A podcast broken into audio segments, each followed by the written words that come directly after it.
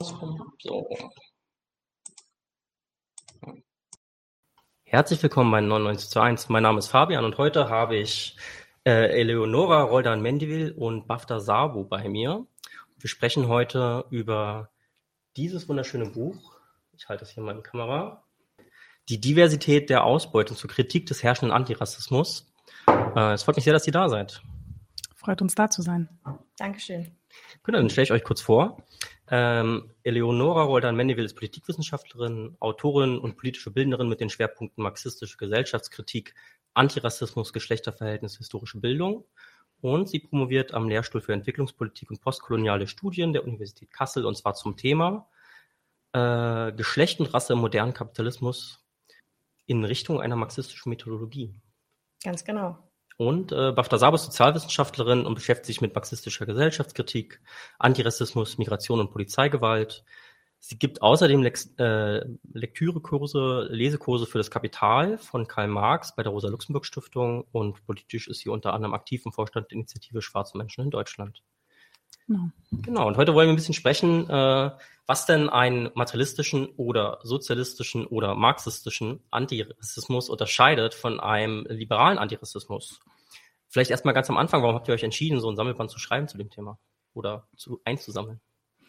Äh, ja, diesen Prozess, diesen Sammelband zu schreiben, ähm, hat tatsächlich schon ungefähr 2017, 18 angefangen.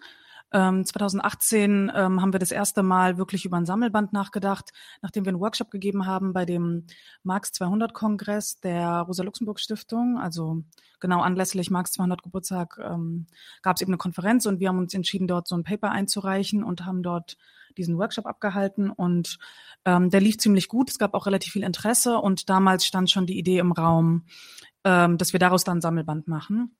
Wir hatten uns ursprünglich auf der Grundlage vernetzt, dass wir beide in ähnlichen politischen Räumen unterwegs waren, beide in eher identitätspolitischen, ähm, antirassistischen Räumen und ähm, beide sozusagen auch immer das Fehlen von so kapitalismuskritischen Ansätzen gemerkt haben. Ich sage jetzt erstmal so lose würde ich das jetzt auch erstmal sagen. Da war jetzt nicht eine krasse Analyse davon, was eigentlich fehlt und wie das alles genau funktioniert und so ähm, sondern eher nur so ein, ich sage jetzt mal so ein Unbehagen über so eine bestimmte Form von Identitätspolitik, was sich so bei uns in der Praxis herausgestellt hat, dass es einfach nicht so richtig aufgeht und funktioniert.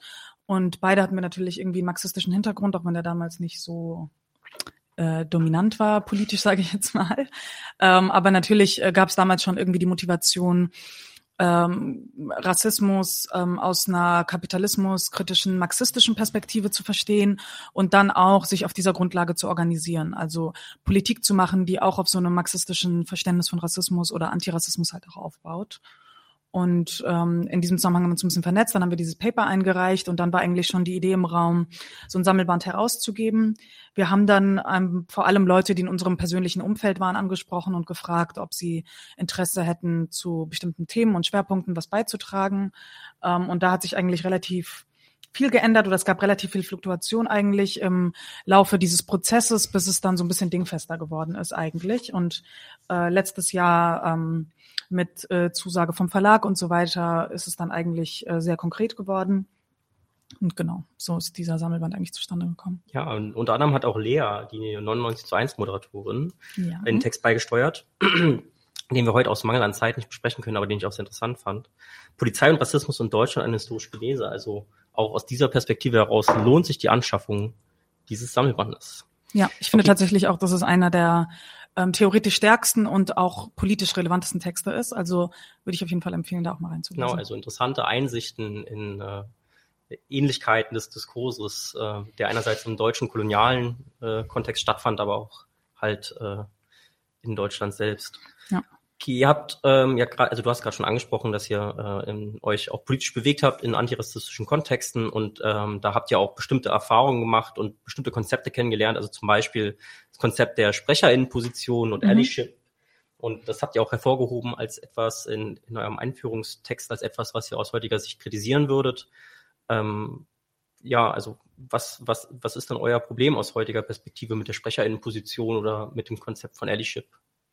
Also ich glaube, als wir angefangen haben, ähm, jeweils in den Räumen, in denen wir uns bewegt haben, war das ja erstmal so eine ähm, ermächtigende Erfahrung. Ne? Also so in einer Gesamtgesellschaft, die eigentlich immer dich und deine Familie wie Dreck behandelt, ähm, auf einmal zu erleben, dass deine Stimme, gerade weil du migrantisch, gerade weil du weiblich, gerade weil deine Eltern irgendwie nicht die höchste ökonomischen Position in diesem Land mit bekleiden, dass auf einmal aufgrund deiner sozusagen Unterdrückungserfahrung konkret deine Stimme auf einmal wichtig wurde, war erstmal wirklich so ein Ermächtigungsmoment.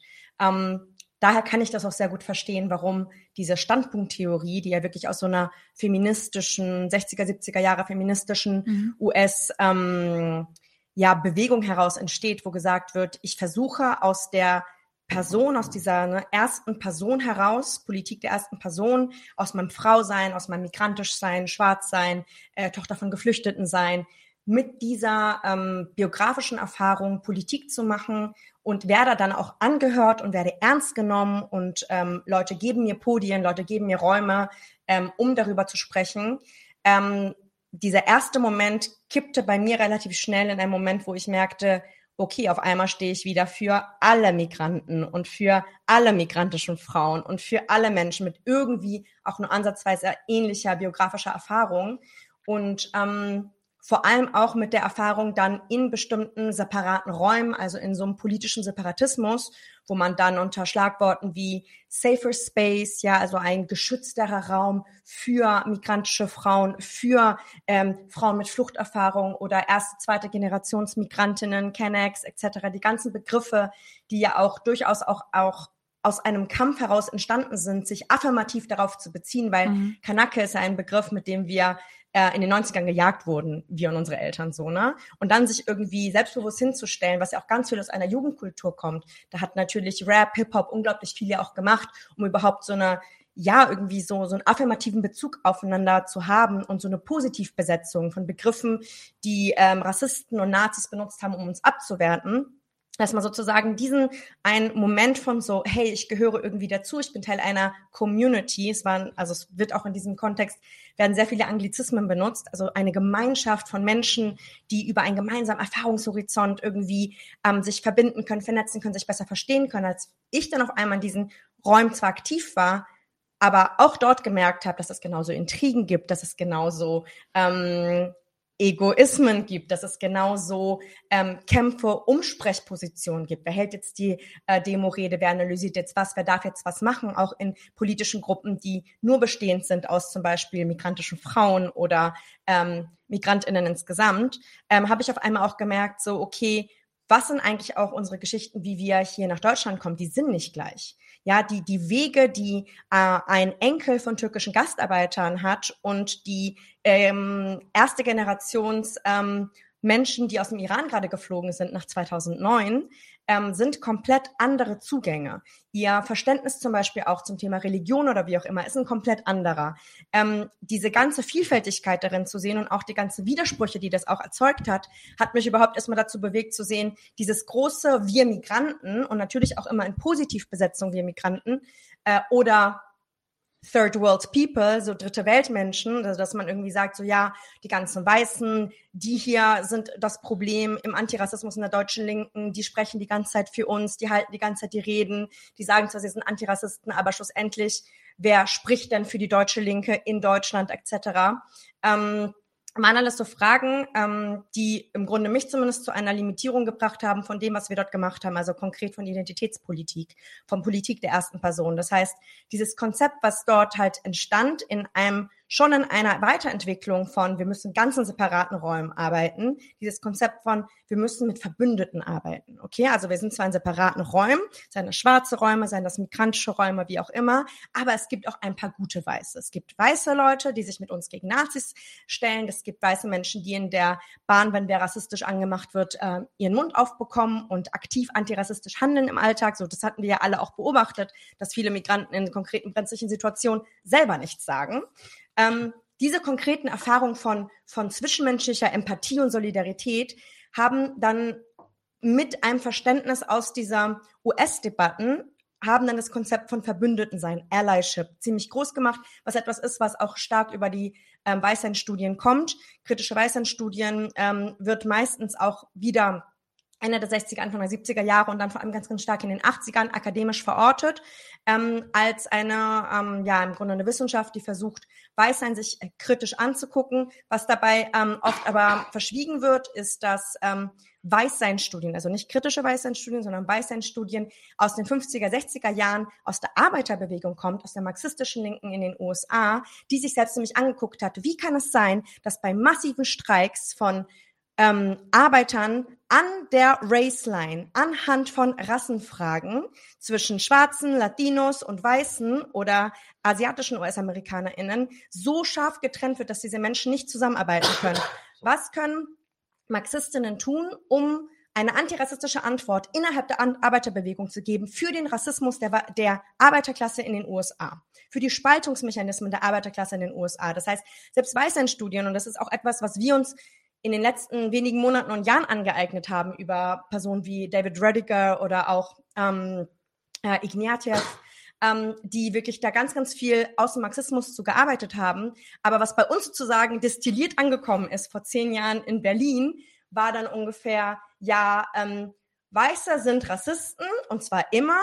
Und wenn sie mal Antirassisten sind, dann können sie höchstens unsere Allies, unsere Verbündeten sein. Eine Perspektive von gemeinsamem Kampf, von auch sowas wie, wir sind alle erstmal in einer rassistischen Gesellschaft rassistisch, unterschiedlich stark, Stadt-Land, ähm, Generationsfrage, ähm, auch die Frage von, wurden zu Hause konstant rassistische Witze gemacht oder nicht? Und ich glaube, jeder Migrantin in Deutschland kann bestätigen, dass so unsere sogenannten Communities da nicht ähm, sozusagen die besseren sind, ähm, sondern dass sich verschiedenste Formen von Rassismen importierte Rassismen im Grunde, also Rassismen, die schon aus der ähm, Migrationsgeschichte heraus herkommen, weil es halt spezifische Feindschaften gibt, sozusagen, die historisch auch spezifisch verortet sind, mischen sich dann zusammen mit dem, was man halt hier vorfindet. Es kommt nicht von ungefähr, dass viele Migranten zum Beispiel ähm, ab 2015 gesagt haben, hey, es kommen so viele Syrer, hey, es kommen so viele Flüchtlinge, die nehmen uns jetzt die Jobs weg. Und wo man sich denkt, hey, wie kann das denn kommen? Das heißt, für mich war sozusagen der Moment, ähm, diese Konzepte zu kritisieren, entsprang der politischen Praxis. Es war nicht irgendwie ein Hirngespinst von so, hm, das macht irgendwie keinen Sinn, intellektuell, sondern es war schon wirklich etwas, es limitiert uns, indem wir, wir arbeiten. Es macht Menschen qua ähm, Hautfarbe oder Herkunft zu unseren Brüdern und Schwestern mhm. und andere qua Hautfarbe und Herkunft auf einmal zu höchstens Verbündeten noch nicht mal zu Genossen. Und das ist etwas, was wir kritisieren, das ist etwas, was wir aufbrechen wollen, um auch einfach einen anderen Horizont aufzuzeigen, dass es auch anders geht. Ähm, bevor ich meine Nachfrage stelle, äh, Nikron Delici weist darauf hin, dass wir da auch sogar eine Folge mit der haben. Ich werde dort äh, das Info-I einblenden, wo ihr die dann nachschauen könnt. Und ähm, meine Frage wäre jetzt, ihr habt ja ähm, dieses Allyship auch äh, ganz spezifisch abgegrenzt vom Comradeship, also von sozusagen Genossen und Genossinnen sein. Ihr dazu kurz noch was sagen? Ja, ähm, es gibt ein äh, relativ gutes Buch von Jodie Dean, das heißt Comrade. Da unterscheidet sie so ein bisschen, also die das Konzept von Genossenschaftlichkeit ähm, begrifflich von so unterschiedlichen Arten der sozialen Beziehungen, also Freundschaft, Allyship und so weiter. Und ähm, gerade die Gegenüberstellung von Allyship und ähm, Comradeship, die sie da macht, also von Genossenschaftlichkeit und so politischen Allianzen, fand ich ziemlich plausibel ähm, weil sie da sozusagen ja unterschiedliche Arten, sich politisch zueinander in Beziehung zu setzen, miteinander vergleicht. Und ähm, beim, beim Konzept von Allyship, ähm, das kommt ja aus dem Begriff der Allianzen. Und das ist ja ein Konzept, was eigentlich sozusagen aus der ähm, so kriegsstrategischen ähm, Einordnungen eigentlich kommt. Also zu sagen, okay, da gibt's jetzt ein zweckmäßiges Bündnis von unterschiedlichen Kriegsparteien, die haben ein konkretes gemeinsames Ziel und wenn das erreicht ist, dann geht man wieder auseinander.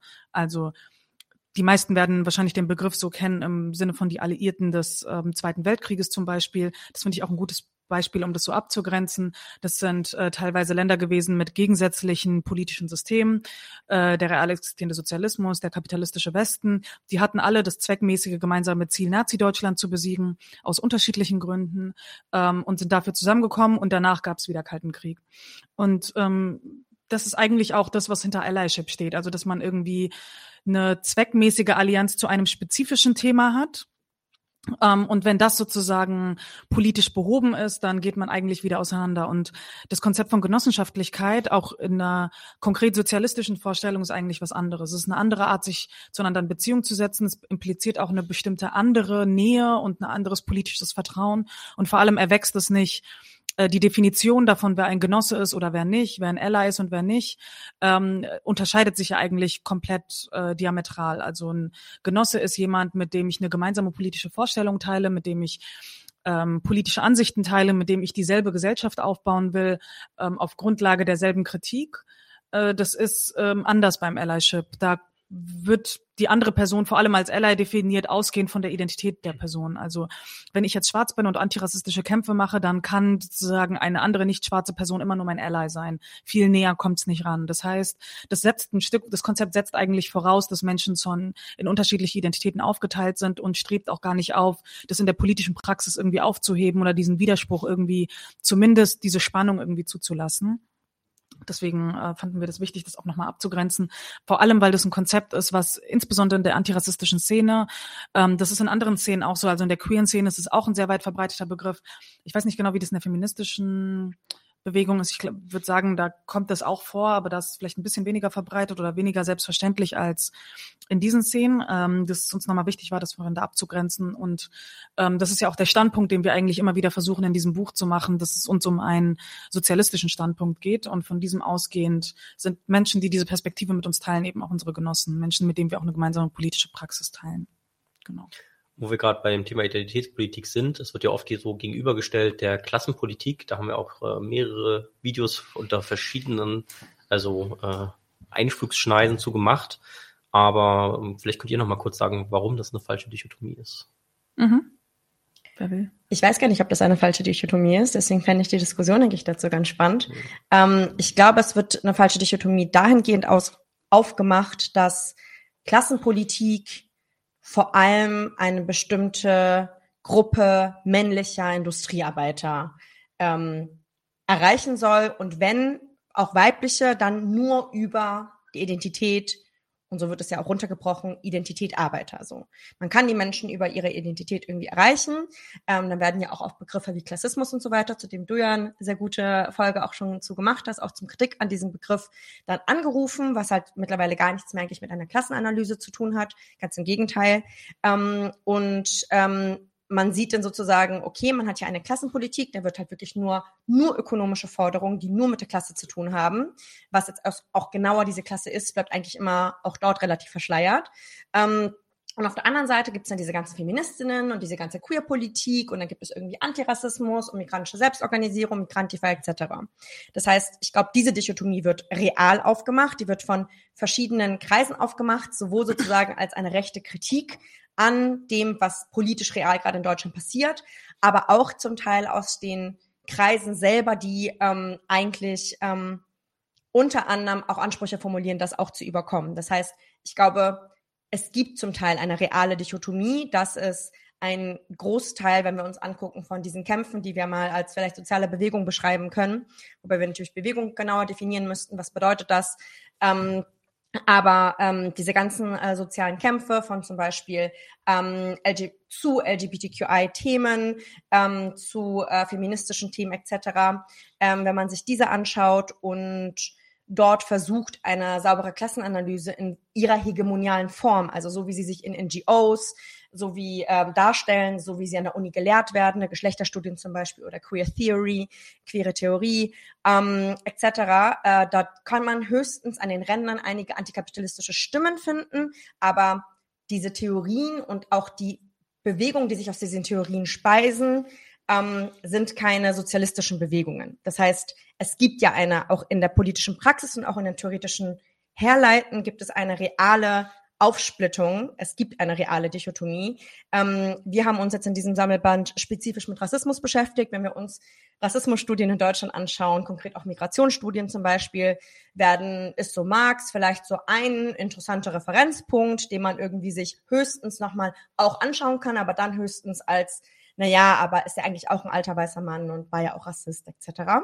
Ähm, dann wird das halt erstmal abgetan und vielleicht gibt es dann noch zwei, drei ähm, Marxisten, die dann aber auch heute unter dem Begriff wie irgendwie rein Panafrikanismus oder ähm, sowas wie Postkolonialismus dann verhandelt werden, Leute wie C.L.R. James oder auch Franz Fanon, ähm, auf dessen kommunistische Grundlagen ihrer Arbeit und auch politischer Betätigung dann komplett nicht mehr eingegangen wird. So habe ich zum Beispiel Fanon kennengelernt. Ich habe Fanon ähm, revolutionärer Marxist aus Martinique, ähm, ja, Panafrikanist, aber auch Internationalist, ganz, ganz wichtig, ähm, habe ich wirklich als postkolonialen Denker kennengelernt. So, mhm. ne? Also das ist das höchste der Gefühle, ähm, wo es dann hinkommt. Das heißt, ich glaube, wenn wir es allein analysieren, sehen wir, es gibt eine reale Dichotomie. Deswegen meine ich halt, ich weiß gar nicht, ob ich so damit einverstanden bin. Ich glaube, die Frage ist, braucht es diese Dichotomie? Also gibt es eine Form, eigentlich das in irgendeiner Form zusammenzudenken? Ich denke ja, aber dafür braucht, bräuchte es verschiedene Formen von überhaupt verstehen, woher ähm, Identitätspolitik, so wie sie uns heute erscheint, ähm, wenn wir uns allein mit Deutschland beschäftigen, ähm, woher das eigentlich kommt. Was passiert eigentlich Ende der 80er Jahre, Anfang der 90er Jahre mit diesem ganzen Narrativ der großen Erzählungen, mit dem Ende der Sowjetunion, ähm, mit dem Aufkommen des Postmodernismus, ähm, Poststrukturalismus, ja, es gibt keine ähm, universellen Antworten mehr. Es gibt im Grunde partikulare Erfahrungsweisen, wie ich mich in einer diskursiven Welt äh, zu allem verhalte. Ähm, und ich kann höchstens sozusagen meine eigenen Vorurteile und das in meinem konkreten Umfeld, meinem Hausprojekt, meinem Bauernhofprojekt, was auch immer, ähm, beeinflussen. Dann mache ich dann Workshops und versuche irgendwie ein schönes Leben zu leben innerhalb des Kapitalismus. Der Kampf äh, gegen Staat und Kapital wird sozusagen komplett eigentlich abgelöst in einer Phase auch, wo sozusagen das ja auch auf den Trümmern von der Sowjetunion passiert und auch von einer Linken, die es ja auch in der ganzen Zeit nicht geschafft hat. Gerade in den 80er Jahren und in dieser Umbruchphase 89, 90, 91 reden wir mal erstmal nur über Rassismus, radikale Antworten auf die Frage von Rassismus zu geben. Und damit meine ich jetzt zumindest nicht primär theoretische, ich glaube auch theoretisch müssen sich auch daraus ergeben, aber auch konkret praktisch. Also Linke in Deutschland hatten nicht die Strukturen aufgebaut, hatten nicht damit gerechnet, was da alles passiert ist in Rostock, Lichtenhagen, in Solingen und so weiter, dass man das hätte verhindern können, dass man überhaupt sozusagen eine, eine Basis gehabt hätte, um das zu verhindern. Ähm, und ich glaube, für mich oder für uns beginnt auch die Analyse von, ähm, wie kommt es eigentlich zu dieser real realen Aufspaltung und Dichotomie von Identitätspolitik und Klassenpolitik in den letzten 30 Jahren, vor allem in Deutschland. Ähm, ne, kapitalistische Restauration in Ostdeutschland und so weiter. Das sind alles wichtige Faktoren, mit denen man sich beschäftigen müsste, ähm, um eine Antwort darauf zu geben, diese Dichotomie ist da. Wie können wir sie dann überwinden? Wie kann eine Politik aus sozialistischer Perspektive aussehen, die die Menschen so, wie ihnen ihre konkrete Ausbeutung und Unterdrückung im, in ihrem täglichen Leben erscheint weil ja oft Rassismus eine Form ist, wie bestimmte Proleten Klasse erleben. Nicht immer, aber auch. So, das war ja, das war ein, ein Zitat, was wir mal diskutiert hatten über Stuart Hall, ne? dass mhm. irgendwie Rassismus, ja, also oft Jugendliche zum Beispiel wissen, sie werden von der Polizei gefilzt, ja, sie erleben äh, Polizeigewalt, das ist rassistisch, aber dass das etwas damit zu tun hat, dass sie nicht nur Ausländer sind oder Ausländerkinder, also Kinder von Ausländern, sondern dass die Kinder von Ausländern in Zehlendorf, also in einem der reichsten Bezirke Berlins, für die, die außerhalb von Berlin zu gucken, ähm, dass für diese Kinder, egal ob sie schwarz sind, braun sind und so weiter, diese Polizeischikanen nicht gelten, dass also Rasse und Klasse Hand in Hand gehen, ähm, muss halt erstmal vermittelt werden, muss erstmal verstanden werden. Man müsste sozusagen erstmal dahinter gucken.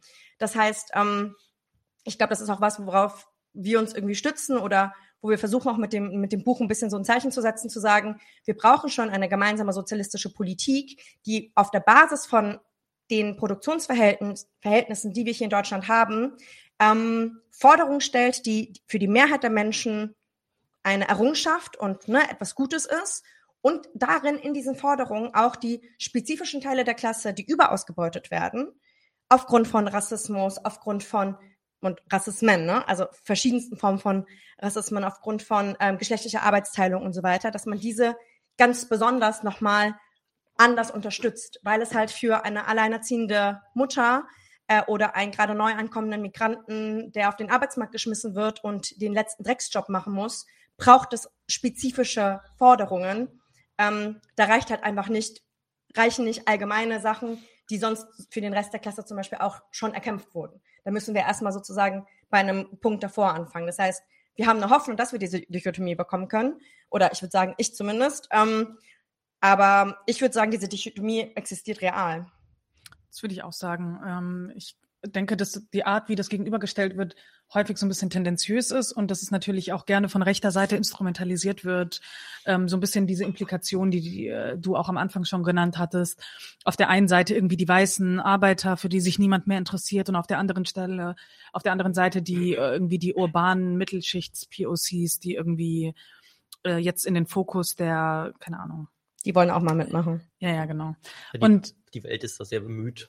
Ja, ja, genau sowas. Und äh, das ist natürlich alles äh, schon auch ein bisschen Quatsch, weil ähm, diese ganze Vorstellung von dem weißen Industriearbeiter ist ja an sich schon Unsinn, weil also man muss sich die globale Arbeiterklasse ja nur mal anschauen. Also weiße Menschen sind da ja wirklich in der absoluten Minderheit und weiße Männer sowieso.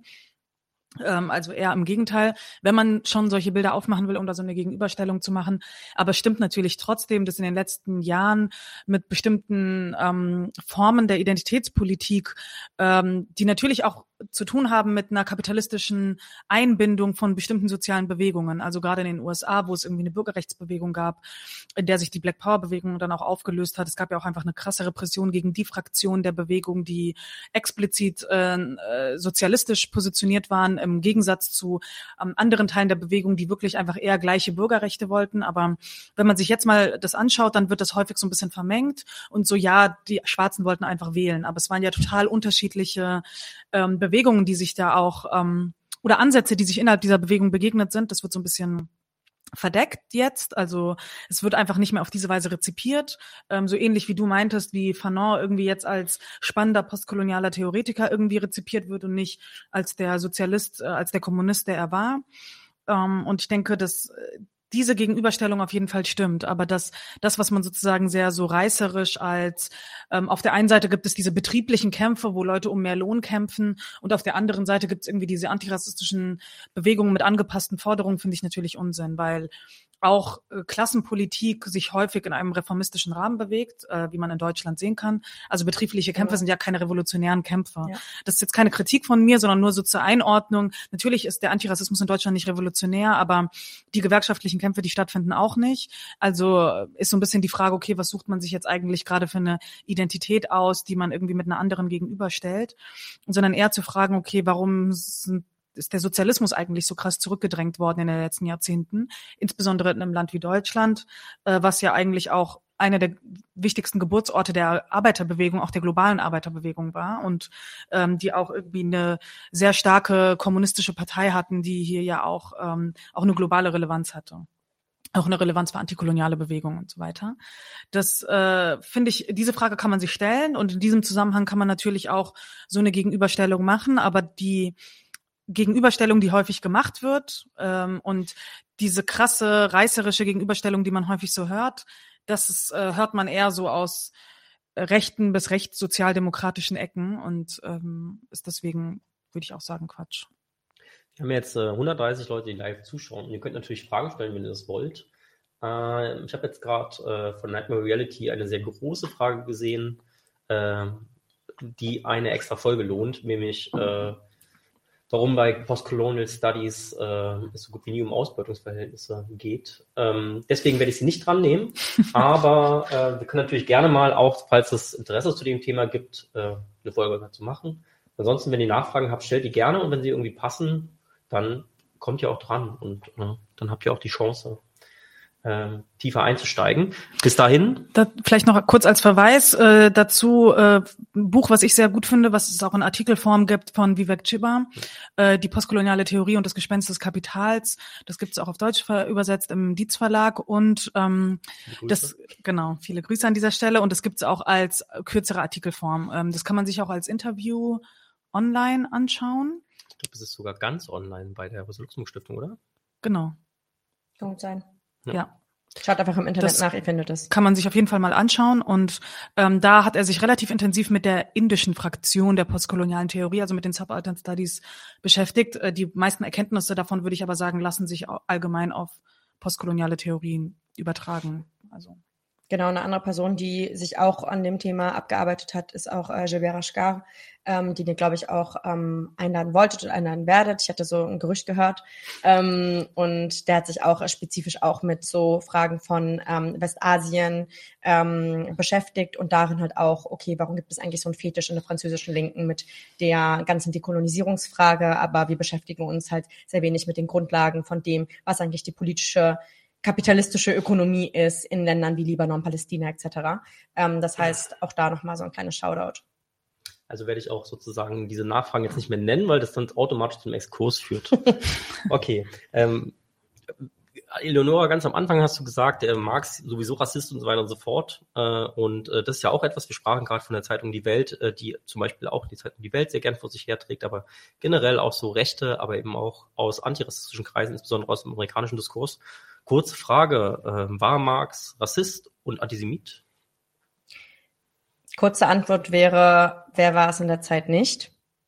Also zu erwarten, dass eine Person, die in einer Zeit existiert, wo die antirassistischen Kämpfe, die feministischen Kämpfe, äh, die in unserer Zeit schon geführt wurden, für die schon gestritten wurde, für die, wo um Positionierungsfragen, Selbstbezeichnungsfragen etc., ähm, wie gesagt, äh, lange Debatten und auch politische Kämpfe geführt wurden. Eine Person, die vor dieser Zeit existiert und sich konkret mit einer Vielzahl von Fragen beschäftigt. Also Marx wird ja oft als, ähm, ja, okay, Ökonom etc. dann dargestellt, aber Marx hat sich ja wirklich von ähm, Ingenieurwesen über Naturwissenschaft, klassische griechische Philosophie, ähm, der Mann hat sich mit so vielen Sachen beschäftigt in seiner Zeit. Das ist wirklich, ähm, wenn man sich das allein sozusagen anschaut und dann darauf schließt, naja, aber dieser Mann, der muss ja ein sauberer Feminist und ein sauberer Antirassist, bevor es überhaupt diese Kämpfe in dieser Art und Weise, wie wir sie heute kennen, gab. Wenn man das überhaupt annimmt, würde ich schon mal sagen, haben wir eigentlich schon verloren. Ähm, hat Marx konkret rassistische Sprache benutzt, die auch schon in seiner Zeit als rassistisch sozusagen, ne, also Bezeichnungen, Beschimpfungen. Konkret kann man das ja zum Beispiel in ähm, Briefen von ihm nachlesen. Man kann das in Randnotizen nachlesen. Es gibt verschiedene Momente in ähm, auch Artikeln, wo ähm, Marx herzieht, zum Beispiel über Ferdinand Lassalle, also einen zentralen Gegner, äh, den er hatte politisch, der im Grunde eine diesem äh, Reformfraktion dann auch in dem, was damals Deutschland war, der sich auch durchgesetzt hat und äh, damit im Grunde auch äh, die heutige SPD eingeläutet hat.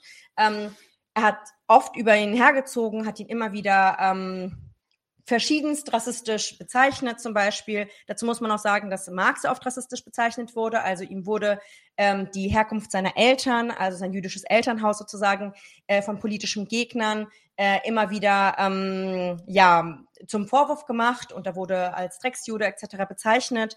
Das heißt, wir leben hier in einer Zeit, wenn wir uns das mal angucken, also wir sind dann in den 1850er, 60er, 70er Jahren, wo es sehr gängig ist, mit ähm, rassistischen Klischees, die sicherlich zu der Zeit auch nicht als rassistisch mit den Begriffen, die wir heute benutzen, bezeichnet worden wären, ähm, umgegangen wurde und auch ziemlich lax. Insgesamt ähm, ist meine Wahrnehmung, dass wenn man sich zum Beispiel gerade private Korrespondenz anguckt, ähm, und nicht nur private Korrespondenz, man sieht das auch in der deutschen Ideologie zum Beispiel, dass Karl Marx, Friedrich Engels, diese ganzen Leute eigentlich einen ziemlich ähm, ironischen, sarkastischen und oft auch sehr herablassenden Ton haben.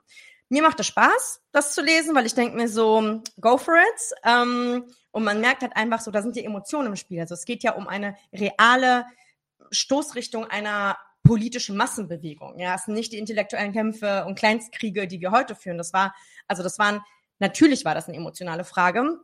Ähm, aus diesen rassistischen Entgleisungen gegenüber Einzelnen, die durchaus, so das brauchen wir auch gar nicht negieren, so und again, mich, mich ähm, wundert das jetzt auch nicht großartig, daraus dann sozusagen eine äh, Rassist zu machen, also eine Person, die an Rassehierarchien glaubt, die an die Überlegenheit, in diesem Fall natürlich von ne, Europa, der Westen, der weiße Mann, ähm, glaubt, ähm, halten wir für äh, absolut absurd. Einfach. Also es ist, es macht absolut keinen Sinn. Warum macht das keinen Sinn? Da brauchen wir uns im Grunde Marxes politisches Handeln anzuschauen. Marx hat zeitlebens zum Beispiel verschiedenste Petitionen unterschrieben für die politische Gleichstellung von äh, jüdischen Menschen im äh, Kaiserreich. Ähm, das hat er ohne sozusagen, ähm, also sofort und ohne Diskussion gemacht, weil selbst wenn er einige Leute dann mit ähm, Begriffen, die wir heute als antisemitisch halt verstehen, irgendwie betitelt hat, bedeutet das nicht, dass er sich nicht gleichzeitig in seinem politischen Handeln für die Gleichstellung und damit für die gleichen sozusagen Kampfausgangslage für alle Menschen in diesem Land, die unter diesem bürgerlichen Staat leben, eingesetzt hat.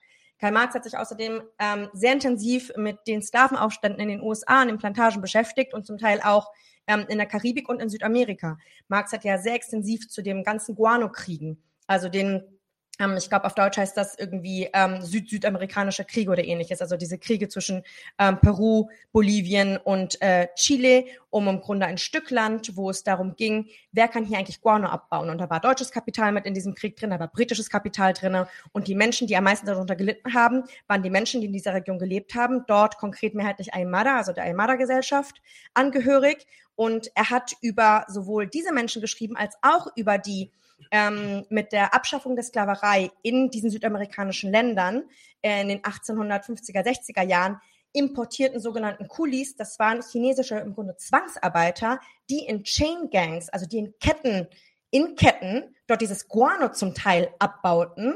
Über die hat er geschrieben und gesagt, hey, der internationale Handel hat, es, hat uns sozusagen eine internationale Form der Ausbeutung, die spezifisch von der schwarzen Ausbeutung zu der chinesischen Ausbeutung hingeht, damit wir in Europa sozusagen ein äh, Düngemittel haben, um unsere durch die Industrialisierung zerstörten Böden wieder fruchtbar zu machen. Das heißt, er setzt sich sehr früh, wenn auch nicht mit einer äh, Rassismustheorie setzt er sich konkret mit den Lebens- und Ausbeutungs- und konkreten auch Überausbeutungsverhältnissen ähm, von Menschen auseinander, die äh, in einer rassistischen Hierarchie ganz unten eingesetzt werden, auch aufgrund von Rassezuschreibungen. Ne? Also da wurden ja Menschen aktiv dann angeworben.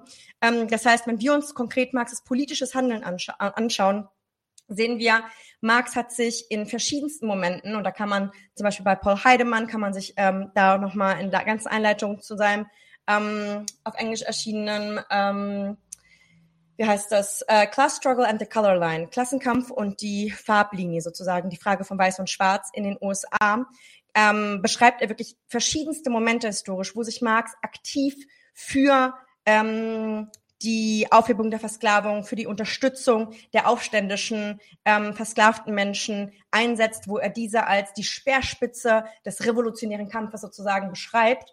Ähm, und sich auch in verschiedenen anderen Texten mit Produktionsweisen außerhalb Europa beschäftigt. Da hat er widersprüchliche Tendenzen, aber da müssen wir auch immer wieder unterscheiden zwischen einem jungen Marx, der wirklich sozusagen durchaus epistemologisch eurozentrisch, also das, was er zu lesen bekommen hat, waren nur europäische ähm, Informationen von anderen europäischen Männern in seiner Zeit. Marx äh, sprach äh, kein Hindi, kein Urdu, äh, konnte sich nicht auf diesen Sprachen äh, irgendwie informieren. Ähm, und wie er dann zum Beispiel über Indien schreibt. Wir haben in der Einleitung ein bisschen ausführlicher zum Beispiel seine, ähm, einige seiner Texte zu Indien auch mit rezipiert, falls ihr euch dafür noch ein bisschen interessiert, weil auch das wird ganz, ganz stark, gerade von den Subaltern Studies, also von dieser indischen postkolonialen ähm, ähm, Zirkel von Akademikern ähm, auch angegriffen ähm, mit meiner Meinung nach Argumenten, die eigentlich sehr verkürzt A, diese Analyse in Indien in damals in 1840er Jahren von einem sehr, sehr jungen Karl Marx, 1830er, 40er Jahren beschreiben, der am Ende seines Lebens mit der äh, Untersuchungen ähm, und auch den Informationen, die er bekam, zum Beispiel zum Sepoy-Aufstand, also den Aufstand von den ähm, Soldaten und Söldnern, die selbst indisch waren, aber für die Briten gekämpft haben und dann auf einmal ihre Waffen gegen die Briten äh, richten. Ähm, es kommt ja in dem Moment noch nicht zur Unabhängigkeit, aber es kommt zu massiven Massakern. Und Karl Marx ähm, setzt sich dann damit auseinander in den 1870er Jahren, also wirklich 30, 40 Jahre später und sagt, okay, Moment, das, was ich hier gesagt habe, dass mh, der britische Kolonialismus die Möglichkeit für ähm, Entwicklung der Produktivkräfte, Entwicklung eines industriellen Proletariats und damit uns näher zu einer Weltrevolution bringt. Was ich damals gesagt habe, macht gar keinen Sinn, denn das, was schlussendlich durch 30, 40 Jahre, und er sieht es ja in seiner Lebenszeit, Kolonisierung wirklich passiert ist, ist, dass im Grunde diese Länder ja unterentwickelt wurden. Ja, Walter Rodney beschreibt es ja spezifisch für den afrikanischen Kontinenten, aber das ist ja auf der ganzen, also es ist ja in der ganzen kolonialen Welt passiert. Das ist in den Amerikas passiert, das ist in Asien passiert und Karl Marx sieht das schon in dem Moment ähm, und korrigiert auch das, was er, also sozusagen den möglichen progressiven Faktor, den, den äh, der britische Kolonialismus in Indien spielen könnte, den korrigiert er auch wieder. Das heißt, meine Antwort darauf wäre zu sagen, seid mal nicht so faul. Wenn ihr schon das kritisiert, dann müsst ihr euch erstmal bei Marx damit beschäftigen. Dann müsst ihr euch nicht mit Marx sagen, der Privatmann, sondern okay, was ist denn dieses politische Handeln? Und dann können wir auch ernsthaft darüber diskutieren, dass wir dort Rassismus finden werden, dass wir dort Sexismus, Frauenfeindlichkeit, bestimmt wird auch irgendwer Transfeindlichkeit und so weiter darin entdecken. Ähm, 100 Prozent, wie auch nicht. Ja, ich weiß gar nicht, ob wir von Leuten verlangen können, dass sie sich damit alles auseinandersetzen. Aber deswegen haben wir es ja auch im Buch. Äh, ich würde aber schon sagen, dass man diesen Vorwurf ich kann ihn ehrlich gesagt sogar nachvollziehen, ähm, wenn man mit einem bestimmten Rassismusbegriff politisch sozialisiert ist. Und daran kann man auch sehen, was so ein bisschen das Problem an so einem sehr moralischen Rassismusbegriff ist. Und ähm, ich, also ich denke, wir können alle irgendwie so ein bisschen was damit anfangen. Also ich arbeite immer noch mit der Kapitalausgabe, die ich damals als allererstes gelesen habe. Und äh, ich habe auch das N-Wort überall rausgekritzelt. Also ich kann das auf jeden Fall alles verstehen. Aber, aber rot heute. Ja, ja, klar. Also alle rassistischen Begriffe. Und ich glaube, dass es schon nachvollziehbar ist, woher das kommt, aber das ist eigentlich sehr gut, kann man daran eigentlich darstellen, was der Unterschied ist zwischen so einem moralischen Rassismusbegriff, der das eher so versteht als individuelle Einstellung und das auch als solche moralisch vor allem problematisiert und guckt, okay, ist da mit der Sprache alles in Ordnung, ohne zu gucken, was sagt er eigentlich inhaltlich? Also ja. was ist eigentlich seine inhaltliche Argumentation? Und gerade auch nochmal zu der Frage, war Marx ein Antisemit? Ähm, ich glaube, daran wird sich viel aufgehangen, gerade auf Grundlage von seinem Text äh, zur Judenfrage und auch einigen Stellen aus dem Kapital. Und ähm, ich würde sagen, die Stellen aus dem Kapital, ich will darauf gar nicht zu spezifisch eingehen, da geht es einfach also die sind einfach nicht antisemitisch. Ich würde sagen, beim, bei, zur Judenfrage, auch wenn ich das immer noch diskutabel finde, kann man sagen, da findet man zumindest antijudaistische Bilder. Aber das, was sozusagen in der antisemitischen Ideologie vor allem eine Rolle gespielt hat, vor allem auch im Vernichtungsantisemitismus der Nazis, also diese Unterscheidung zwischen schaffendem und raffendem Kapital, die Gleichsetzung vom Judentum mit dem, mit dem Finanzkapital, äh, die Unterscheidung davon zu sagen, okay, äh, die produzieren eigentlich nichts, da hat man eigentlich nichts in der Hand, mhm. wie bei einem Unternehmer oder sowas, sondern die hantieren da nur mit Geld und Banken diese Unterscheidung wird bei Marx eigentlich theoretisch aufgehoben. Also mit der marxistischen Theorie und mit der Kritik der politischen Ökonomie hat man eigentlich das beste Instrument in der Hand, um diese Art von antisemitischen Verschwörungstheorien auch auszuhebeln und eigentlich nachzuweisen über Kategorien wie den Kapitalfetisch, dass auch Zinskapital am Ende nur eine fetischisierte Form von industriellem Kapital ist und dass alle Formen von Reichtum, alle Formen von gesellschaftlichem Reichtum denselben Ursprung haben, nämlich ausgebeutete Mehrarbeit und am Ende irgendwie den Mehrwert und dass deswegen diese Unterscheidung zwischen Finanzkapital und industriellem Kapital oder bei den Nazis schaffendes und raffendes Kapital eigentlich einfach ökonomisch gesehen kompletter Unsinn ist. Und deswegen würde ich sagen, klar, vielleicht findet man irgendwelche Bilder bei ihm, die rassistisch oder antisemitisch sind und gleichzeitig gibt er uns das theoretische Werkzeug mit der Methode, genau. um diese Ideologien eigentlich auch zu widerlegen. Und ich finde, das ist eigentlich viel wichtiger und das ist eigentlich auch der Schwerpunkt, äh, den wir da setzen würden. Das heißt, mein Geld arbeitet gar nicht für mich? Nein. Ah, shit. Aber jemand anderes arbeitet für dich. Genau, äh, ich habe auch eh kein Geld, das von daher. ähm, zwei Anmerkungen. Also wenn ihr mich ein bisschen hustet oder ich bin ein bisschen erkältet, tut mir furchtbar leid, dass ich euren Hörgenuss zerstöre. Äh, ich hoffe, man hört es nicht zu doll. Und dann wollte ich vielleicht noch sagen, Guano ist Vogelkacker.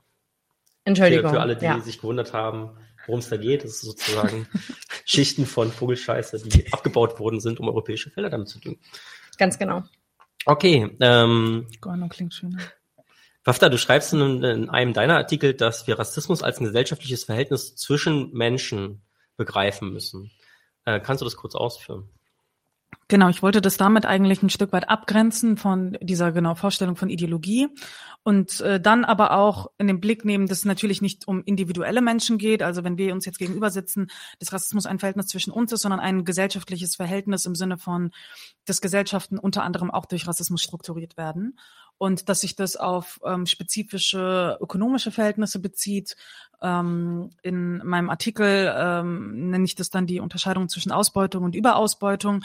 Und ähm, in diesem Verhältnis, aus diesem Verhältnis entsteht im Prinzip Rassismus. Und wir sagen das jetzt bewusst an dieser Stelle mal so ein bisschen äh, verkürzt, damit auch der Punkt klar wird. Aber diese ökonomische Unterscheidung zwischen Ausbeutung und Überausbeutung ist eigentlich das, worauf rassistische Ideologien sich in der Regel beziehen. Natürlich irgendwie nochmal fetischisierter und natürlich irgendwie nochmal auf andere Kategorien wie Hautfarbe oder Kultur oder andere Merkmale bezogen.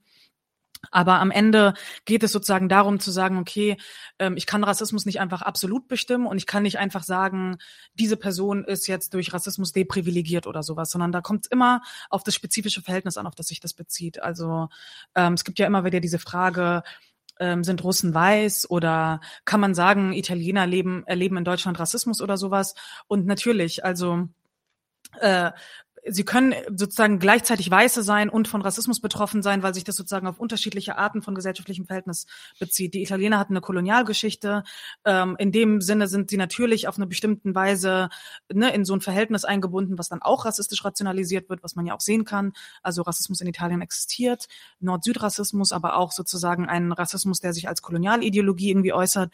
Und wenn sie nach Deutschland kommen, äh, irgendwie als Gastarbeiter ab den 50er Jahren oder als Migranten, dann äh, bezieht sich der Rassismus hier natürlich auf sie. Du kannst es nicht absolut bestimmen, sondern es geht immer darum zu gucken, wie, auf welches Verhältnis bezieht sich das gerade. Und in dieser Ration, ähm, Relationalität äh, muss Rassismus eigentlich auch begriffen werden, sonst kommt man in Teufels Küche. Und ich würde auch sagen, dass diese ganzen Vorstellungen davon, wie kann das sein, dass, also, keine Ahnung, sind Russen weiß und von Rassismus betroffen, dabei sind die doch selber rassistisch oder sowas. Ich glaube, solche Fragen würde man sich so ein bisschen ersparen, wenn man Rassismus nicht als etwas Absolutes, was sich auf Identitäten bezieht, begreifen würde, sondern gucken würde, in welchem Verhältnis besteht das eigentlich? Und dann auch nochmal ergänzend, dass es natürlich irgendwie äh, dass rassistische Bilder schon auch so funktionieren, dass sie natürlich auch irgendwie komplementär sind. Also die beziehen sich aufeinander und dass auch rassistische Ideologien sich aufeinander beziehen. Also ich habe das in dem Artikel in Bezug auf die koloniale Situation irgendwie beschrieben, dass schwarze Menschen natürlich innerhalb von rassistischen Ideologien auch bestimmte inhaltliche Eigenschaften unterstellt werden,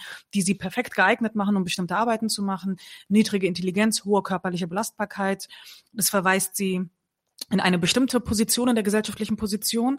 Das konstruiert aber auf der anderen Seite natürlich auch eine bestimmte Form des Weißseins, die weiße Menschen in eine bestimmte Position der gesellschaftlichen Position verweist und ähm, Produktion verweist. Und ich glaube, dass das auch wichtig ist, da natürlich zu gucken, okay, inwiefern ist da auch irgendwie viel ideologischer Überbau im Spiel. Also natürlich sind nicht alle Weißen in der Leitung der Produktion gewesen, aber das spielt sozusagen im Rassismus trotzdem immer wieder eine Rolle. Und ähm, genau, das äh, soweit vielleicht erstmal. Ähm, dieses diese Fragen von Identitätspolitik beziehen sich ja auch häufig darauf, dass man irgendwie versucht, die eigene Identität auch auf eine spezifische Weise zu konstruieren und auch gesellschaftlich zu isolieren. Und genau, da würde ich einfach sagen, das äh, funktioniert nicht ganz, sondern das muss man einbetten. Ja.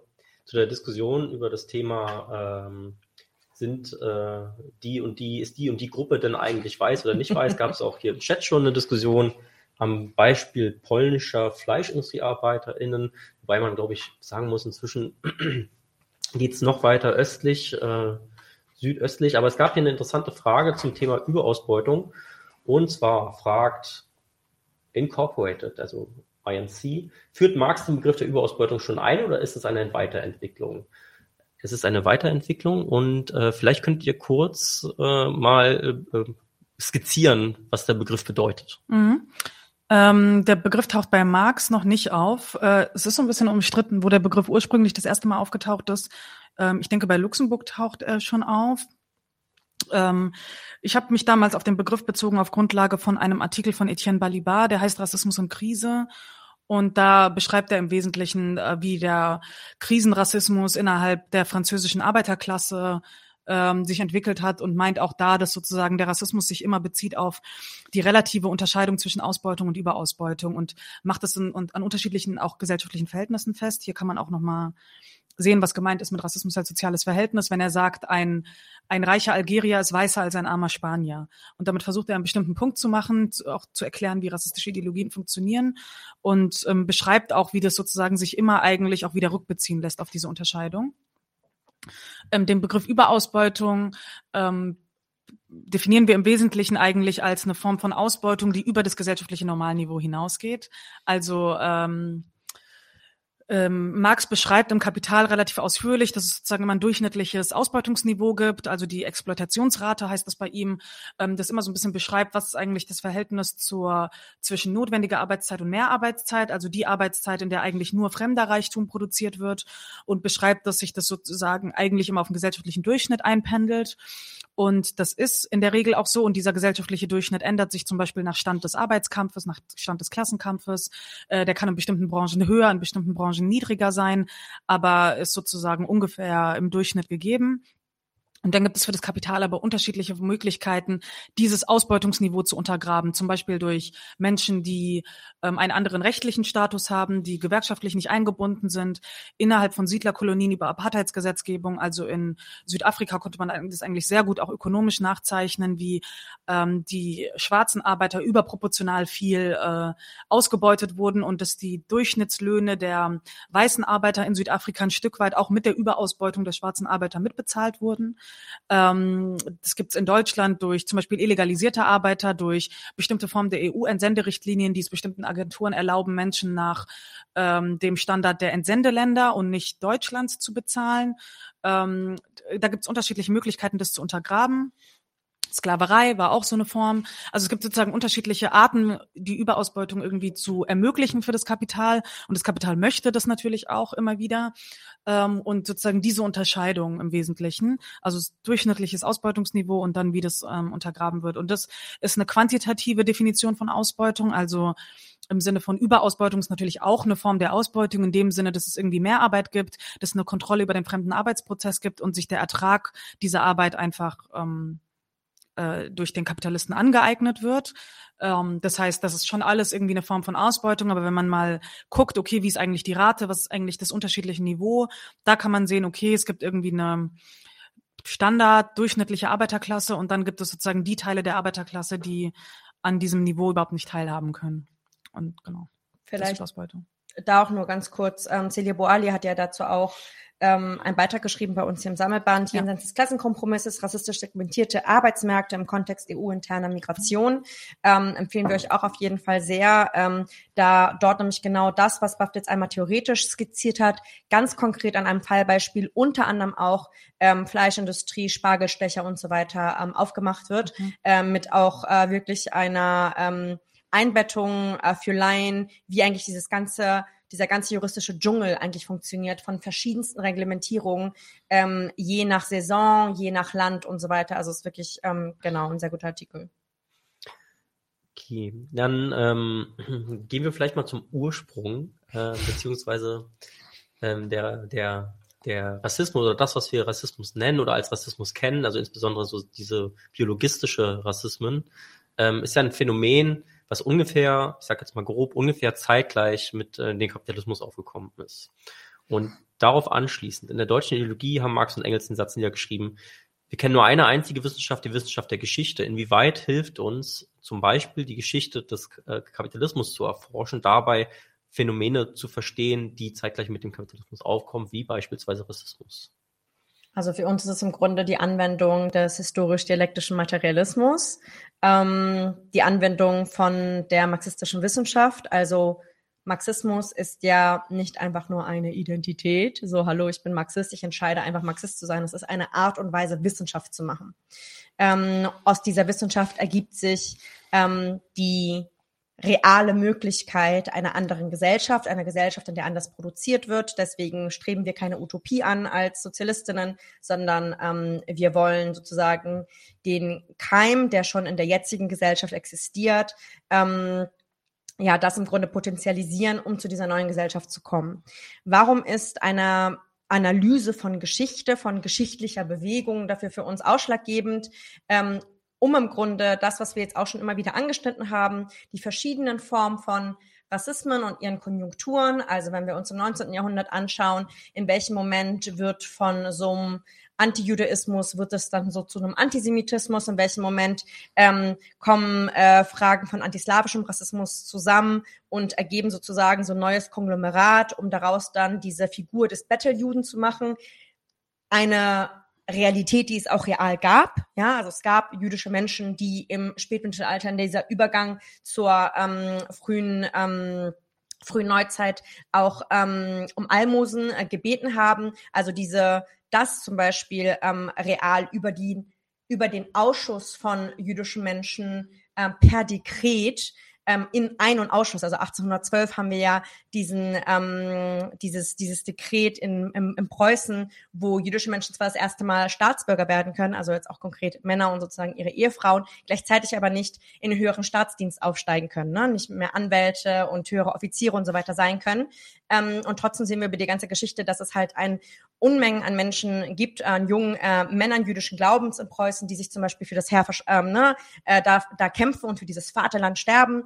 Und zu verstehen, wie das passiert und welche Assimilationstaktiken dahinter stecken. Warum jetzt auch zum Beispiel Marx Familie, konkret sein Vater, der ja Anwalt war, um weiter als Anwalt seine Familie ernähren zu können, auch beschließt, ähm, in den äh, 1810er, 20er Jahren zu konvertieren.